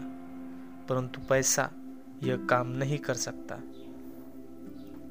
माइक ने पूछा, अमीर होने के बाद भी नहीं? अमीर डैडी ने कहा हाँ अमीर होने के बाद भी नहीं. दरअसल, बहुत से अमीर लोग इच्छा के कारण नहीं, बल्कि डर के कारण अमीर होते हैं। वे सचमुच सोचते हैं कि दौलत हो तो पैसे न होने का डर, गरीब होने का डर खत्म हो जाता है। इसलिए वे ढेर सारी दौलत कमा लेते हैं, जमा कर लेते हैं। और तब जाकर उन्हें पता चलता है कि उनका डर और बढ़ गया है। उन्हें अब इसके खोने की चिंता सताने लगती है। क्या खोने की, पैसा खोने की और चिंता होने लगती है। वे ऐसे दोस्तों को जानता हूँ, मैं ऐसे दोस्तों को जानता हूँ, अमीर डैडी कहने लगे कि मैं ऐसे दोस्तों को जानता हूँ जो बहुत सा पैसा खोने के बाद भी काम में जुटे रहते हैं। वे ऐसे लोगों को भी जानता हूँ जिनके पास आज करोड़ों की दौलत है, परंतु वे आज उससे भी ज़्यादा चिंतित और परेशान है जितने वे अपने गरीबी के दिनों में होते थे। चिंतित। ज़्यादा अमीर होने के बाद ज़्यादा चिंतिता भी है, जितने वो गरीब होने के, ज़्यादा वो अमीर होने के पहले नहीं थे। उन्हें इस बात का डर है कि वे अपनी सारी दौलत खो देंगे। अमीर बनने से पहले जो डर उन्हें सता रहे थे, वे अमीर बनने के बाद और भी बढ़ गए। दरअसल उनकी आत्मा का कमज़ोर और जरूरतमंद हिस्सा अब और तेज़ी से चीख रहा है। वे अपने आलिशान बंगलों, शानदार कारों और उस ऐशो आराम की ज़िंदगी को नहीं खोना चाहते, जो पैसे से खरीदी गई है। वे इसी चिंता में घुलते रहते हैं कि अगर वे कंगाल हो गए तो उनके दोस्त क्या कहेंगे? इसी चिंता की वजह से कई लोग तो न्यूरोटिक और कुंठित हो चुके हैं। हालाँकि वे अमीर दिखते हैं और उनके पास पहले से ज़्यादा पैसा होता है। मैंने पूछा तो क्या गरीब आदमी ज़्यादा सुखी होता है? तो क्या गरीब आदमी ज़्यादा सुखी होता है? उनसे, अमीर आदमियों से। अमीर डैडी ने कहा, नहीं, मेरे हिसाब से तो ऐसा नहीं होता। पैसे से दूर रहना उतना ही बड़ा पागलपन है जितना कि उसके पीछे भागना। अमीर डैडी ने क्या जवाब दिया? पैसे से दूर भागना, पैसे से दूर रहना भी उतना ही पागलपन है जितना कि उससे पीछे भागना, उसके पीछे भागना। उसी समय कस्बे का एक पागल हमारी मेज के पास से गुजरा और कूड़ेदान के पास रुककर उसमें कुछ ढूँढने लगा, जैसे उसे किसी ने समझा कर भेजा हो। चर्चा के इस मोड़ पर हम तीनों उसकी हरकतों को दिलचस्पी से देख रहे थे, जबकि इससे पहले हमने उसे नजरअंदाज कर दिया होता।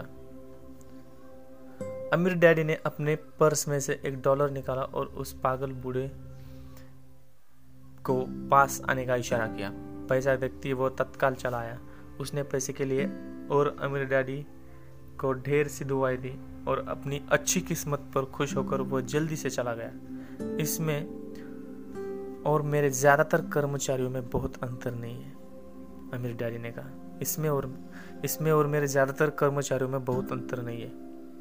मैं ऐसे बहुत से लोगों से मिलता हूँ जो कहते हैं, अरे, मुझे पैसों में कोई रुचि नहीं है।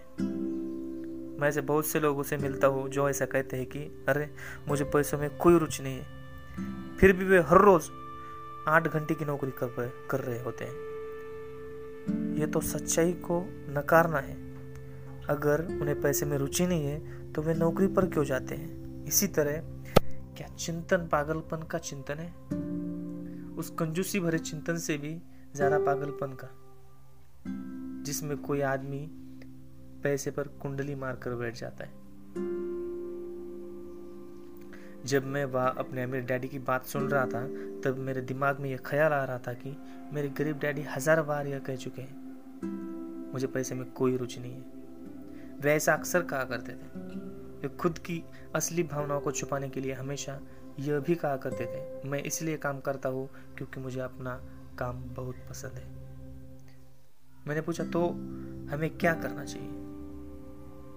यही कि हम पैसे के लिए काम नहीं करें। जब तक कि हमारे मन से डर और लालच की भावनाएँ पूरी तरह से निकल ना जाए, अमीर डैनी कहा, नहीं, उसमें तो बहुत समय बर्बाद हो जाएगा। भावनाओं के कारण ही तो हम इंसान हैं। इन्हीं के कारण हमारी हस्ती है। भावना शब्द का मतलब है चलायमान ऊर्जा। भावना शब्द का अर्थ है चलायमान ऊर्जा, जो हमें चलने के लिए मजबूर करती है। चलने को मजबूर करती है। अपनी भावनाओं के बारे में ईमानदार रहो और अपने दिमाग और अपने भावनाओं का इस्तेमाल अपने समर्थन में करो, न कि अपने विरोध में। माइक दिया। आहा। अगर तुम्हें मेरी बात समझ में नहीं आई हो तो इस बारे में चिंता मत करो। आगे आने वाले सालों में तुम्हें इसका मतलब समझ में आएगा। अपनी भावनाओं पर प्रतिक्रिया करने के बजाय उनका विश्लेषण करने की कोशिश करो। अपनी भावना जब हमारे मन में, हमारे दिमाग में जहाँ कहीं भी उठती हो तो उस पर प्रतिक्रिया करने के बजाय उनका विश्लेषण करने की कोशिश करो। ज़्यादातर लोग यह नहीं जानते कि वे अपने दिमाग से सोचने के बजाय अपने दिल की भावनाओं से सोचते हैं। ज़्यादातर लोग यह नहीं जानते कि वे अपने दिमाग से सोचने के बजाय अपने दिल की भावनाओं से सोचते हैं। अपनी भावनाएँ तो आपकी ही रहेंगी। आपकी भावनाएँ तो आपकी रहेंगी ही। परंतु आपको अपने दिमाग से सोचना भी जाना चाहिए। क्योंकि दिमाग को सोचने के लिए ही बनाया गया है। आपकी भावनाएँ तो आपकी रहेंगी ही।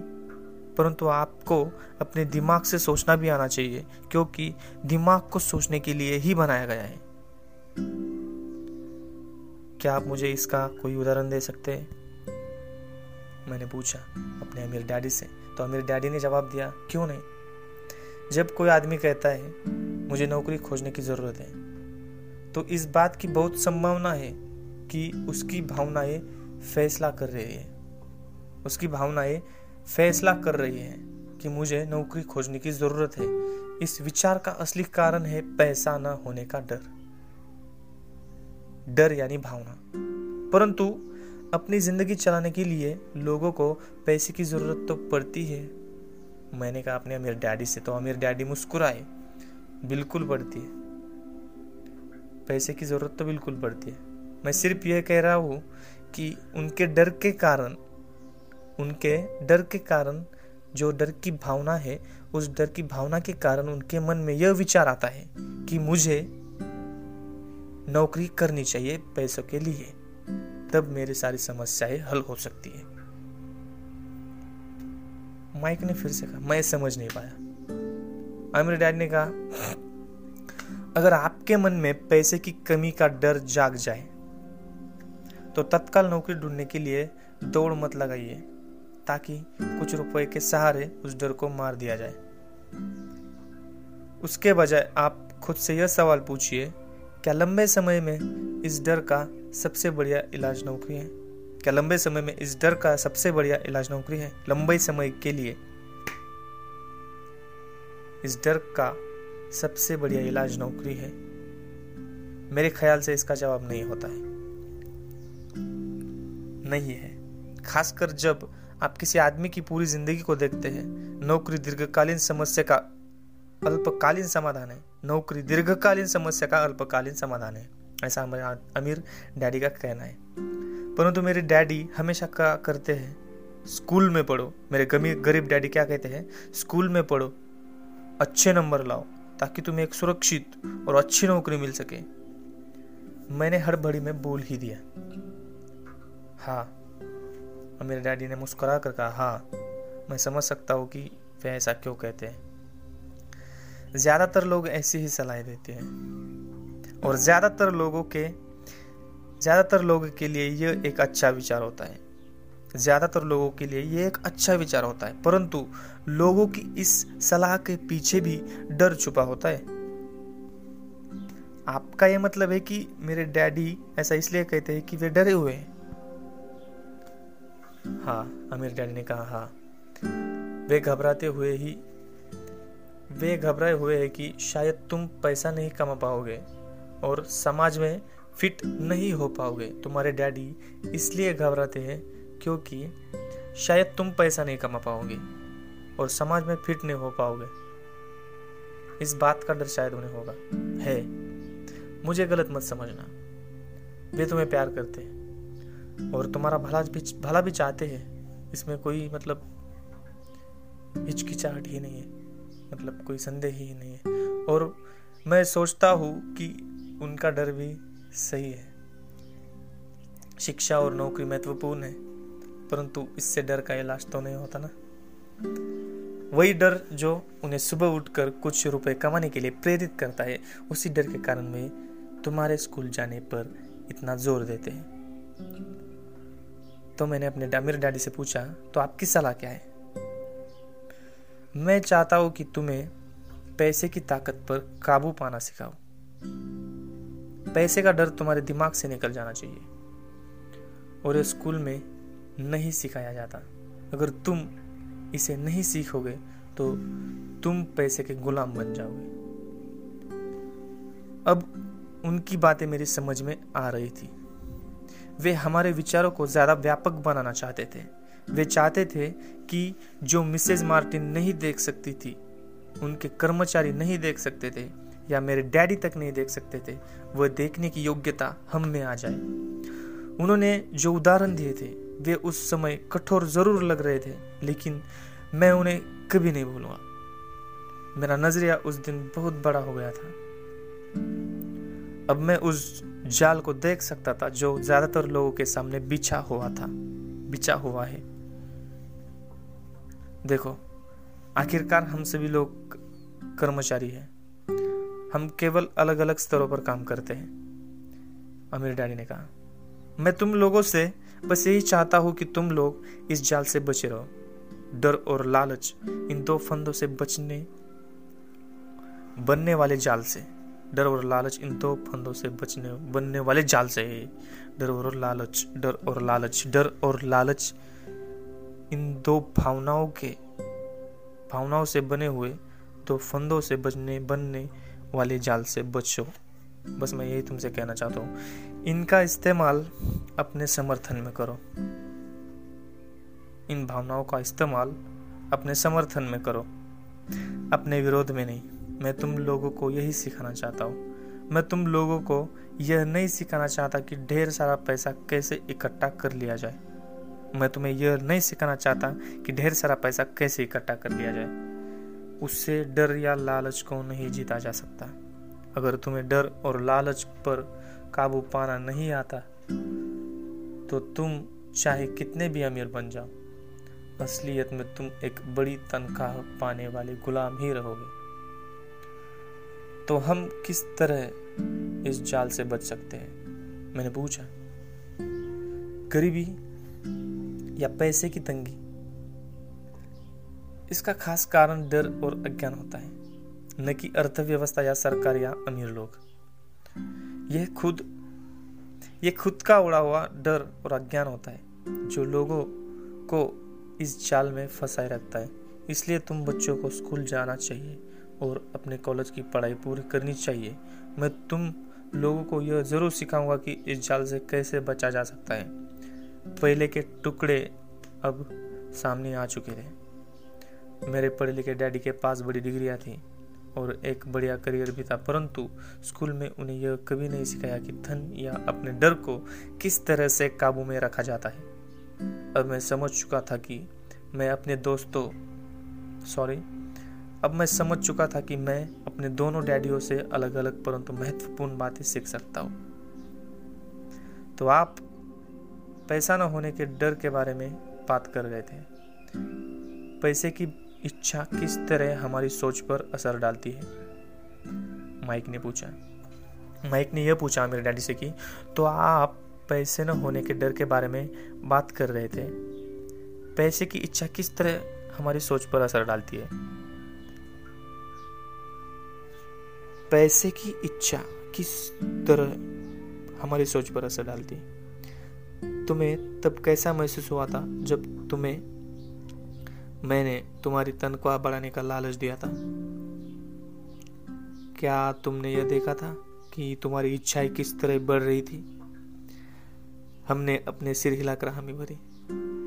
पर तुमने अपनी भावनाओं के सामने हार नहीं मानी, और इस कारण तुम लोगों ने जल्दबाजी में काम नहीं लिया। इससे तुम्हें सोचने का वक्त मिला। यह सबसे महत्वपूर्ण है। हम में हमेशा डर और लालच की भावनाएँ रहेंगी। इस क्षण से तुम लोगों के लिए यह सबसे महत्वपूर्ण है कि तुम इन भावनाओं का इस्तेमाल अपने समर्थन में करो और लंबे समय तक ऐसा करो। अपनी भावनाओं को अपने दिमाग पर हावी मत होने दो और इस तरह अपने विचारों को दूषित मत होने दो। ज़्यादातर लोग डर और लालच का इस्तेमाल खुद के विरोध में करते हैं। यह अज्ञान की शुरुआत होती है। डर और इच्छा की भावनाओं के कारण ही ज़्यादातर लोग तनख्वाह के चेक, तनख्वाह में बढ़ोतरी और नौकरी की सुरक्षा के पीछे भागते भागते अपनी पूरी ज़िंदगी निकाल लेते, निकाल देते हैं। असल में वे यह सोचते ही नहीं, असल में वे यह सोचते ही नहीं है कि भावनाओं के आधार पर बने हुए ये विचार उन्हें किस तरफ़ ले जा रहे हैं। यह तो वही बात हो गई जिसमें गाड़ी खींचने वाले गधे के सामने उसका मालिक गाजर लटकाते रखता है। जो उसके नाक के सामने ही होता है, ठीक सामने ही होता है, गधे का मालिक जहाँ जाना चाहता है, वहाँ जाता है, परंतु गधा तो लालच के कारण भाग रहा है। कल गधे के लिए दूसरी गाजर आ जाएगी और गधा उसका भी पीछा करने लगेगा।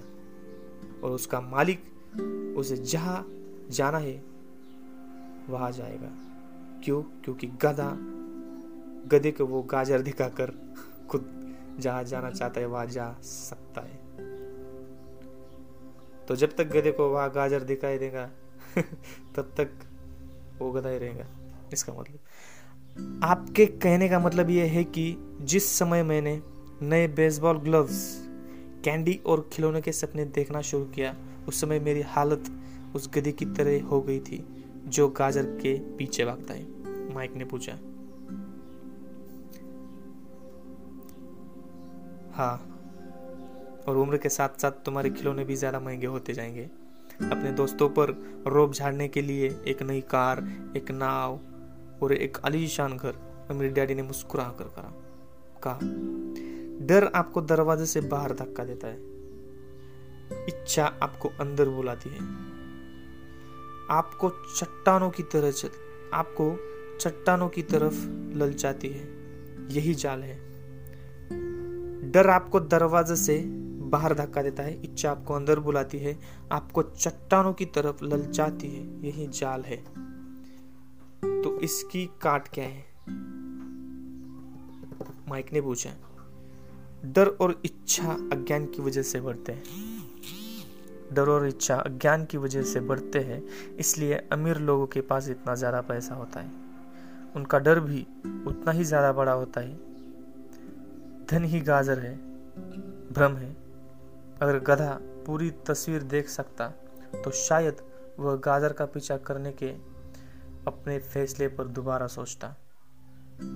अमीर डैडी ने आगे यह समझाया कि आदमी की ज़िंदगी अज्ञान और ज्ञान के बीच होने वाला संघर्ष है। उन्होंने बताया कि एक बार कोई आदमी खुद के बारे में ज्ञान की खोज करना बंद कर देता है तो उसकी ज़िंदगी में अज्ञान घुस जाता है। यह संघर्ष हर पल होता है। इसीलिए हमें यह फैसला करना है, यह सीखना है कि अपने दिमाग को खुला रखा जाए। अपने दिमाग को खुला रखा जाए, हमें यह सीखना है, या इसे बंद कर लिया जाए, या इसे बंद कर लिया जाए। हमने, हमको अभी यही सीखना है बस। देखो, स्कूल बहुत ज़्यादा महत्वपूर्ण है। आप स्कूल इसलिए जाते हैं ताकि आप वहाँ कोई कला या व्यवसाय सीखें, ताकि सीख सके और इस तरह से आप समाज में योगदान दे सके। हर समाज में शिक्षकों, डॉक्टरों, मैकेनिकों कलाकारों कलाकारों रसोइयों व्यावसायिक लोगों, पुलिस अफसरों, दम, दमक दमक दमकल कर्मियों और सिपाहियों की ज़रूरत होती है। स्कूल उन्हें यह सब सिखाते हैं ताकि हमारा समाज विकसित हो सके और हमारी संस्कृति समृद्ध हो सके। मेरे डैडी ने कहा, दुर्भाग्य से कई लोगों के लिए स्कूल शिक्षा का अंत होता है। शुरुआत नहीं। एक लंबी खामोशी छाई रही। अमीर डैडी मुस्कुरा रहे थे। उस दिन उन्होंने जो कहा था वह मैं पूरी तरह से समझ नहीं पाया था। परंतु ज़्यादातर महान शिक्षकों के शब्द सालों तक हमें सिखाते रहते थे, सिखाते रहते हैं। उनके शब्द इसी तरह से आज भी मेरे साथ थे। जो शब्द शिक्षकों ने हमें स्कूलों में सिखाए थे। अमीर डैडी ने कहा, मैं आज थोड़ा निर्मम हुआ। एक वजह से निर्मम हुआ, जो चाहता था कि तुम लोगों को आज की यह चर्चा हमेशा याद रखे। मैं चाहता हूँ कि तुम लोग आज हमेशा मिसेज मार्टिन के बारे में सोचो। मैं चाहता हूँ कि तुम लोग हमेशा उस गधे के बारे में सोचो। इन्हें कभी मत भूलना। अगर तुमने अपनी समझदारी से उन्हें काबू में नहीं किया तो डर और लालच की तुम्हारी दोनों भावनाएँ तुम्हें ज़िंदगी के सबसे बड़े जाल में फंसा देंगी। फंसा सकती है। अपनी ज़िंदगी को डरते डरते गुजारना, अपने सपनों को पूरा न करना निर्ममता है। यह भी निर्ममता है कि पैसे के लिए कड़ी मेहनत की जाए और यह सोचा जाए कि पैसे से खरीदी गई चीज़ें सुख दे सकती है। बिल चुकाने के डर से घबरा कर आधी रात को जागना जीने का एक भयानक तरीका है। तनख्वाह के हिसाब से ज़िंदगी जीना भी कोई जीना है? यह सोचना कि कोई नौकरी आपको सुरक्षा का एहसास दे सकती है, खुद से झूठ बोलना है। यह निर्ममता है और यही वह जाल है जिससे मैं तुम्हें बचाना चाहता हूँ। मैंने देखा है कि पैसा किस तरह से लोगों की जिंदगियों को चलाता है। ऐसा अपने साथ मत होने देना। भगवान के लिए पैसे को अपनी ज़िंदगी मत चलाने देना। हमारी मेज के नीचे सॉफ्ट बॉल आ गई। अमीर डैडी ने उसे उठाया और वापस खिलाड़ियों के पास फेंक दिया। तो ज्ञान का लालच और डर से क्या ताल्लुक है? मैंने पूछा अमीर डैडी से कि तो ज्ञान का लालच और डर से क्या ताल्लुक है? अज्ञान का लालच और डर से क्या ताल्लुक है? यह पैसे का अज्ञान ही है, जिसकी वजह से इतना लालच और इतना डर पैदा होता है। मम्मी डैडी ने कहा, मैं तुम्हें कुछ उदाहरण देता हूँ। एक डॉक्टर जो अपने परिवार को ज़्यादा खुशी देना चाहता है, अपनी फ़ीस बढ़ा देता है। उसकी फ़ीस बढ़ने की वजह से स्वास्थ्य सुविधाएँ हर एक के लिए महँगी हो जाती है। अब इसके, अब इससे गरीब लोगों को सबसे ज़्यादा नुकसान पहुँचता है। इसलिए गरीब लोगों का स्वास्थ्य अमीर लोगों से ज़्यादा बुरा होगा। अब चूँकि डॉक्टरों में अपनी फ़ीस बढ़ा दी है, इसलिए वकील भी अपनी फ़ीस बढ़ा देते हैं। चूँकि वकीलों ने अपनी फ़ीस बढ़ा दी है, इसलिए स्कूल के टीचर भी अपनी तनख्वाह बढ़ाना चाहते हैं, जिसके कारण हमारा टैक्स बढ़ता है। और यह सिलसिला अनंत काल तक यूँ ही चलता रहता है। जल्द ही अमीर और गरीब लोगों के बीच इतना भयानक अंतर हो जाएगा कि प्रलय आ जाएगी और एक और महान सभ्यता धराशायी हो जाएगी। महान सभ्यताएँ तभी धराशायी हुई है जब अमीरों और गरीबों के बीच का फासला बहुत ज़्यादा हो गया है। अमेरिका भी उसी रास्ते पर चल रहा है। और इससे यह साबित होता है कि इतिहास अपने आप को दोहराता है, क्योंकि हम इतिहास से कुछ नहीं सीखते हैं। हम केवल ऐतिहासिक तारीखें और नाम रटते हैं, उनके सबक को भूल जाते हैं। मैंने अमीर डैडी से पूछा, क्या कीमतें नहीं बढ़नी चाहिए? क्या चीज़ों की, किसी भी चीज़ों की, किसी भी चीज़ों की कीमतें नहीं बढ़नी चाहिए। अच्छी तरह से चल रही सरकार और एक शिक्षित समाज में तो नहीं।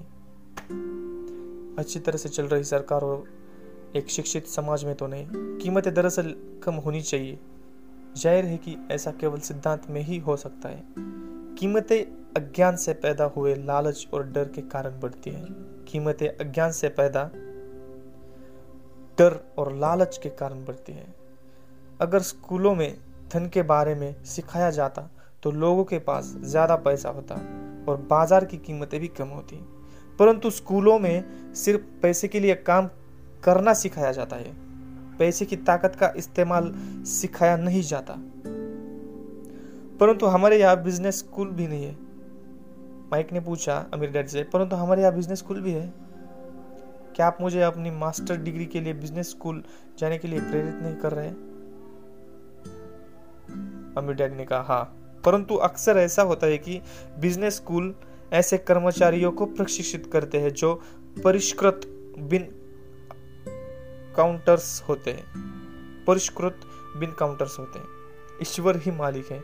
जब कोई बिन काउंटर बिज़नेस संभाल ले,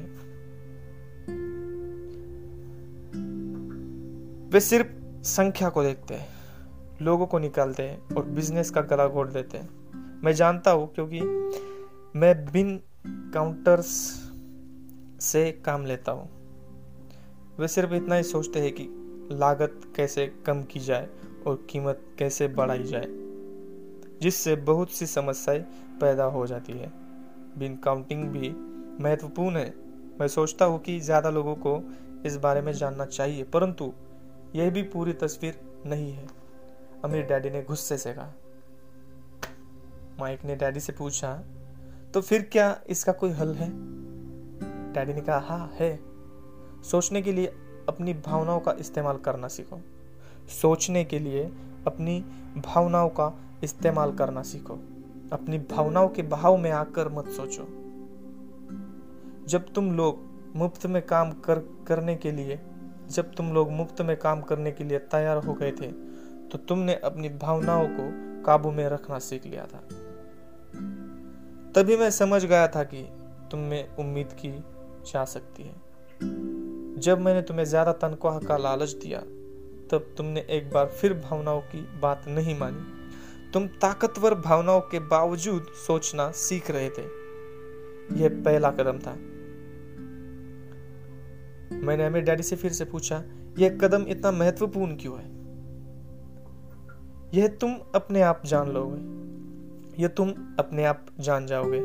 अमीर डैडी ने कहा यह तुम अपने आप जान जाओगे कि यह कदम महत्वपूर्ण क्यों है।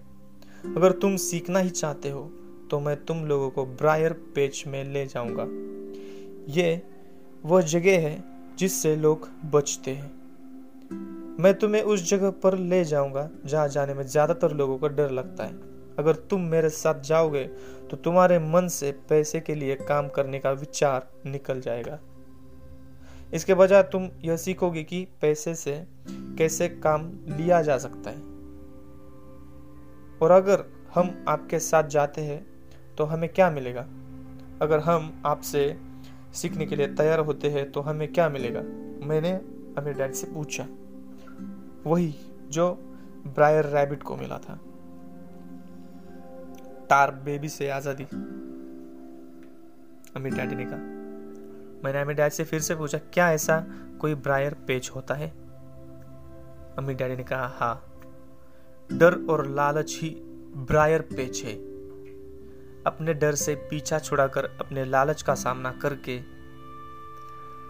अपनी कमजोरियों और ज़रूरतों को पहचान कर ही हम बाहर निकलने के रास्ते तक पहुँच सकते हैं। डर और लालच ही ब्रायर पेच है। अपने डर से पीछा छुड़ाकर, अपने लालच का सामना करके, अपनी कमजोरियों और ज़रूरतों को पहचान कर हम बाहर निकलने के रास्ते तक पहुँच सकते हैं। और बाहर निकलने का रास्ता हमारे दिमाग से होकर गुजरता है, सही विचारों को चुनने से। माइक ने आश्चर्यचकित होकर पूछा, विचारों को चुनने से? हाँ इस विचारों को चुनकर ही हम क्या सोचेंगे?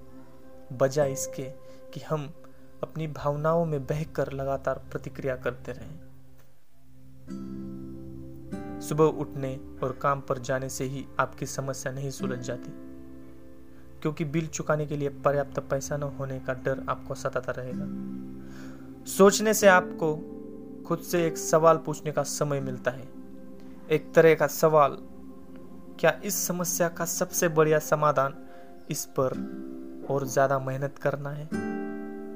ज़्यादातर लोग इतनी बुरी तरह घबराते हैं कि वे खुद अपने आप को असली बात नहीं बताते। वे डर हावी हो रहा है कि डर हावी हो रहा है और नतीजा यह निकालता है कि वे सोच ही नहीं पाते और इसके बजाय दरवाजे से बाहर दौड़ लगा देते हैं। तार भी, भी हावी हो जाती है। अपने विचार चुनने में मेरा यही मतलब था। अपने विचार चुनने से मेरा यही मतलब था। माइक ने मेरे डैडी से फिर से पूछा, पर हम ऐसा किस तरह करेंगे? यही तो मैं तुम्हें सिखाने वाला हूँ। मैं तुम्हें यह सिखाऊँगा कि तुम्हारे पास चुनने के लिए विचारों के विकल्प होने चाहिए, ताकि तुम हड़बड़ी में काम करने से बच सको। जैसे, अपनी सुबह की कॉफ़ी पीकर दरवाजे से बाहर दौड़ लगाने की आदत से। मैंने तुमसे जो पहले कहा था, उसे याद रखो। नौकरी दीर्घकालीन समस्या का अल्पकालीन समाधान है। मैंने तुमसे जो पहले कहा था, उसे याद रखो। नौकरी दीर्घकालीन समस्या का अल्पकालीन समाधान है। ज़्यादातर लोगों के दिमाग में सिर्फ़ एक ही समस्या होती है, और यह थोड़े समय की होती है। यह समस्या होती है। महीने के आखिर में चुकाए जाने वाले चुकाए जाने वाले बिल, यानी टार बेबी। अब पैसा उनकी ज़िंदगी चलाता है। या मैं यह कहूँ कि पैसे को लेकर उनका डर और अज्ञान उनकी ज़िंदगी चलाते हैं तो वे यही तो वे वही करते हैं जो उनके माँ बाप ने किया। सुबह उठो और पैसे के लिए काम करो। वे इतना समय भी नहीं निकाल पाते कि यह सोच सके, क्या कोई दूसरा तरीका है? इस वक्त वे दिल से सोचते हैं, दिमाग से नहीं।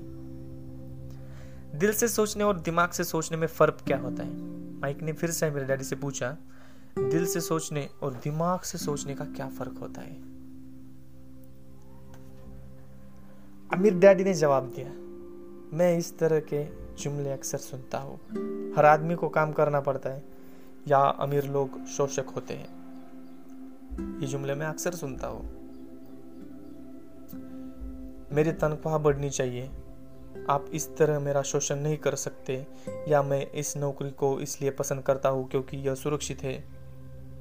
इसके बजाय हमें यह कहना चाहिए, क्या यहाँ ऐसा कुछ है जो मुझे नहीं मिल रहा है? इस तरह भावना पर आधारित हमारे विचारों की जंजीर टूट जाएगी, और हमें ज़्यादा अच्छे तरीके से सोचने का मौका मिल जाएगा। मुझे मानना ही पड़ेगा कि मेरे लिए यह सबक एक महान सबक साबित हुआ। यह जानना कि कब कोई आदमी दिल से बोल रहा है और दिमाग से। यह जानना कि कब कोई आदमी दिल से बोल रहा है और कब दिमाग से। किसके शब्दों में भावना ही छुपी हुई है? किसके शब्दों में भावना ही छुपी है? और किसके शब्दों में विचार? ये एक ऐसा सबक था जो ज़िंदगी भर मेरे काम आया। खास तौर पर तब जब मैं अपने दिल से, यानी अपनी भावनाओं से बोल रहा था, न कि अपने विचारों या दिमाग से। जब हम स्टोर की तरफ़ वापस मुड़े तो अमीर डैडी ने यह कहा कि अमीर लोग हकीकत में पैसा बनाते हैं। वे इसके लिए काम नहीं करते।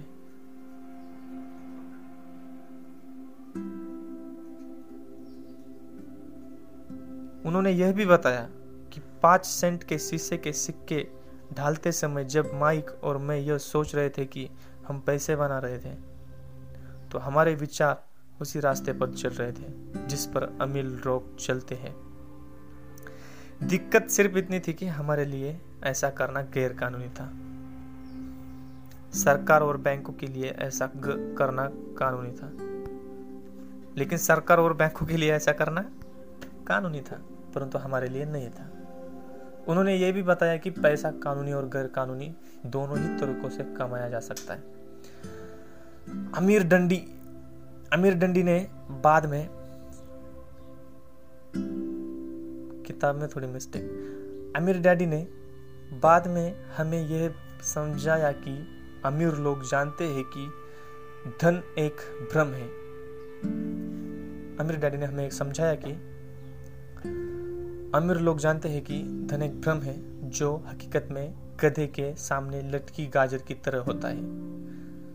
धन के भ्रम के कारण जो डर और लालच पैदा होता है, उसकी वजह से ही अरबों खरबों लोग यह सोचते रहते हैं कि धन असली चीज़ है।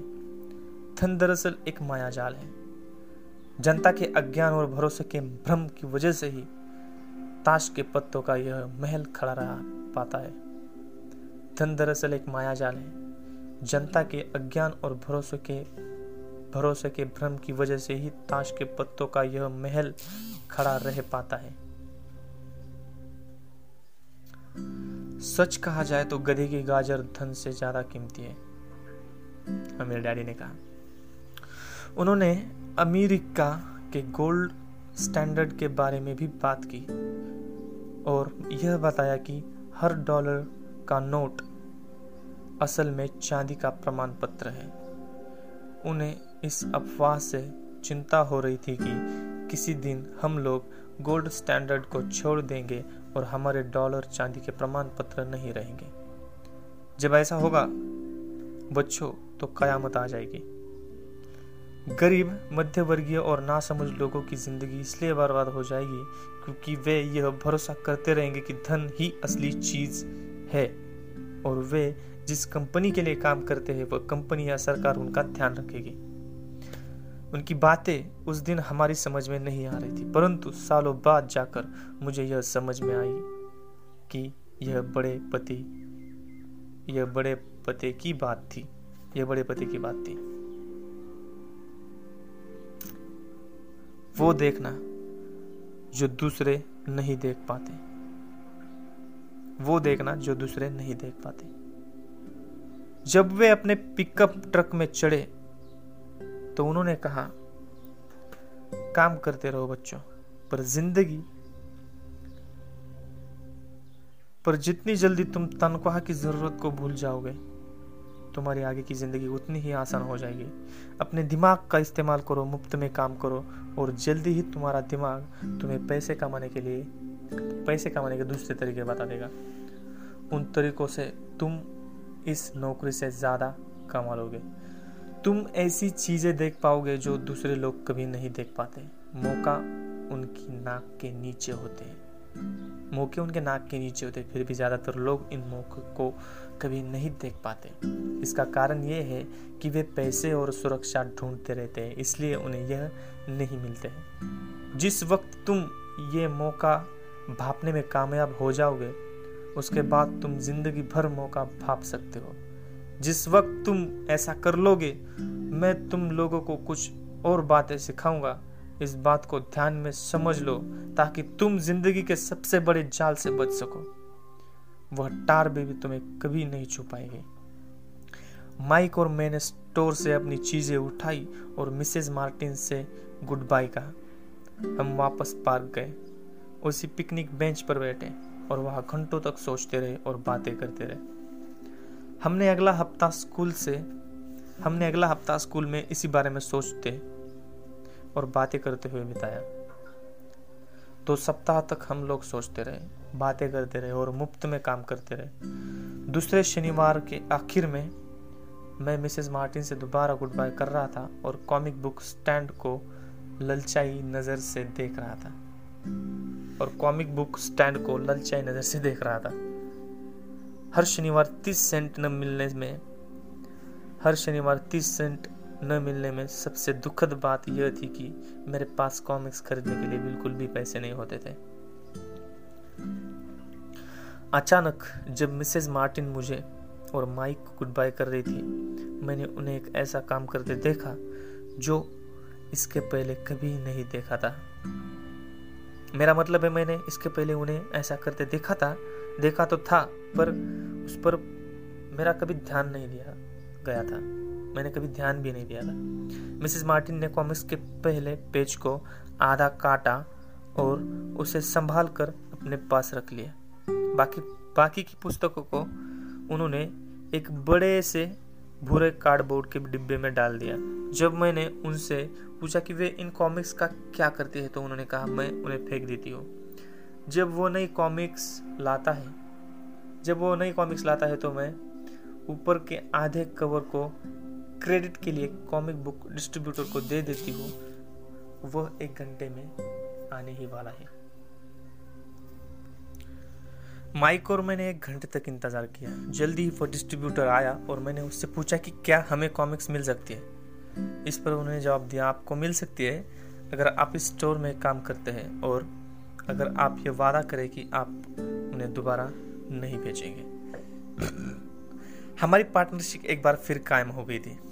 माइक की मम्मी ने बेसमेंट में हमें खाली कमरा दे दिया जो उनके किसी काम नहीं आता था। हमने उसकी सफ़ाई करके उसमें सैकड़ों कॉमिक्स जमा कर ली। जल्दी ही हमारी कॉमिक्स लाइब्रेरी लोगों के लिए खोल दी गई। माइक की छोटी बहन को पढ़ने का बहुत शौक था, इसलिए हमने उसे अपना लाइब्रेरियन बना दिया। लाइब्रेरी में आने और लाइब्रेरी में आने और कॉमिक्स पढ़ने के लिए हर बच्चे से दस सेंट लेती थी। स्कूल ख़त्म होने के बाद हर दोपहर ढाई बजे ढाई बजे से साढ़े चार बजे तक लाइब्रेरी खुलती रही, खुलती थी। पड़ोस के बच्चे, पड़ोस पड़ोस के बहुत से बच्चे इसके ग्राहक बन गए थे और वे जितनी कॉमिक्स पढ़ना चाहते थे, दो घंटे में पढ़ सकते थे। यह उनके लिए बहुत बढ़िया सौदा था, क्योंकि एक कॉमिक्स की कीमत दस सेंट होती थी और दो घंटे में वे पाँच या छः कॉमिक्स पढ़ लेते थे। माइक की बहन लौटते समय बच्चों की तलाश लेती थी, तलाशी लेती थी और यह देखती थी कि वे अपने कपड़ों में कॉमिक्स छुपा कर तो नहीं ले जा रहे हैं। वह इस बात का रिकॉर्ड भी रखती थी कि हर रोज कितने बच्चे आए। उनका नाम क्या था और उनके सुझाव क्या थे? माइक और मुझे तीन महीने तक हर हफ़्ते साढ़े नौ डॉलर का औसत लाभ हुआ। हमने उसकी बहन को हर हफ़्ते एक डॉलर का भुगतान किया और उसे मुफ़्त में कॉमिक्स पढ़ने का फ़ायदा भी दिया। हालाँकि वह कॉमिक्स कभी कभार ही पढ़ती थी क्योंकि वह हमेशा अपनी पढ़ाई में लगी रहती थी। माइक और मैं समझौते के मुताबिक हर शनिवार स्टोर में काम करते थे। साथ ही हम अलग अलग दुकानों से कॉमिक्स इकट्ठी करते थे। हमने वादे के मुताबिक कॉमिक्स नहीं बेची। जब कोई कॉमिक्स फट जाती थी तो हम उसे जला देते थे। हमने उसकी एक शाखा खोलने की भी कोशिश की, लेकिन हमें माइक की बहन की तरह मेहनती और भरोसेमंद लाइब्रेरियन नहीं मिला। बहुत ही कम उम्र में, बहुत ही कम उम्र में ही हमने यह जान लिया था कि हमें स्टाफ को खोजना कितना मुश्किल होता है। लाइब्रेरी लाइब्रेरी लाइब्रेरी खुलने के तीन महीने बाद हमारी लाइब्रेरी में एक समस्या आ गई। दूसरे मोहल्ले के कुछ गुंडे अंदर घुस आए और उन्होंने झगड़ना शुरू कर दिया। माइक के डैड ने सुझाव दिया कि हम अपना यह कारोबार बंद कर दें। तो इस तरह हमारा कॉमिक्स का धंधा बंद हो गया। और हमने कन्वीनियंस स्टोर पर यह शनिवार काम करना भी बंद कर दिया। फिर भी अमीर डैडी रोमांचित थे, क्योंकि उनके पास ऐसी बहुत सी नई बातें थी जो वे हमें सिखाना चाहते थे। वे खुश थे क्योंकि हमने उनके पहले सबक को इतनी अच्छी तरह से सीख लिया था। हमने ये भी सीख लिया था कि पैसे से अपने लिए काम कैसे करवाया जाता है। स्टोर में नौकरी बदल, स्टोर में नौकरी के बदले में पैसा नहीं मिलता था। स्टोर में नौकरी के बदले में हमें पैसा नहीं मिलता था, इसलिए हमें मजबूरन अपनी कल्पना शक्ति पर ज़ोर डालना पड़ा, ज़ोर डालना पड़ा। हम पैसा कमाने का कोई दूसरा तरीका ढूंढ सके। कॉमिक्स लाइब्रेरी हमारा अपना व्यवसाय था। हमारा धन हमारे काबू में था और हम किसी मालिक के मोहताज नहीं थे। इसमें सबसे अच्छी बात यह थी कि हमारे व्यवसाय, इसमें सबसे अच्छी बात यह थी कि हमारे व्यवसाय से हमें तब भी पैसा मिलता था जब हम वहाँ स्वयं मौजूद नहीं थे। इसमें सबसे अच्छी बात यह थी कि हमारे व्यवसाय से हमें तब भी पैसा मिलता था जब हम वहाँ स्वयं मौजूद नहीं भी होते थे, तब भी हमें वो पैसा मिलता ही रहता था। उस समय हम पैसे के, उस समय हम पैसे के लिए काम नहीं करते थे, बल्कि हमारा पैसा हमारे लिए काम करता था। ज़्यादा तनख्वाह देने के बजाय आमिर डैडी ने हमें इतनी बड़ी बढ़िया नसीहत दे दी थी।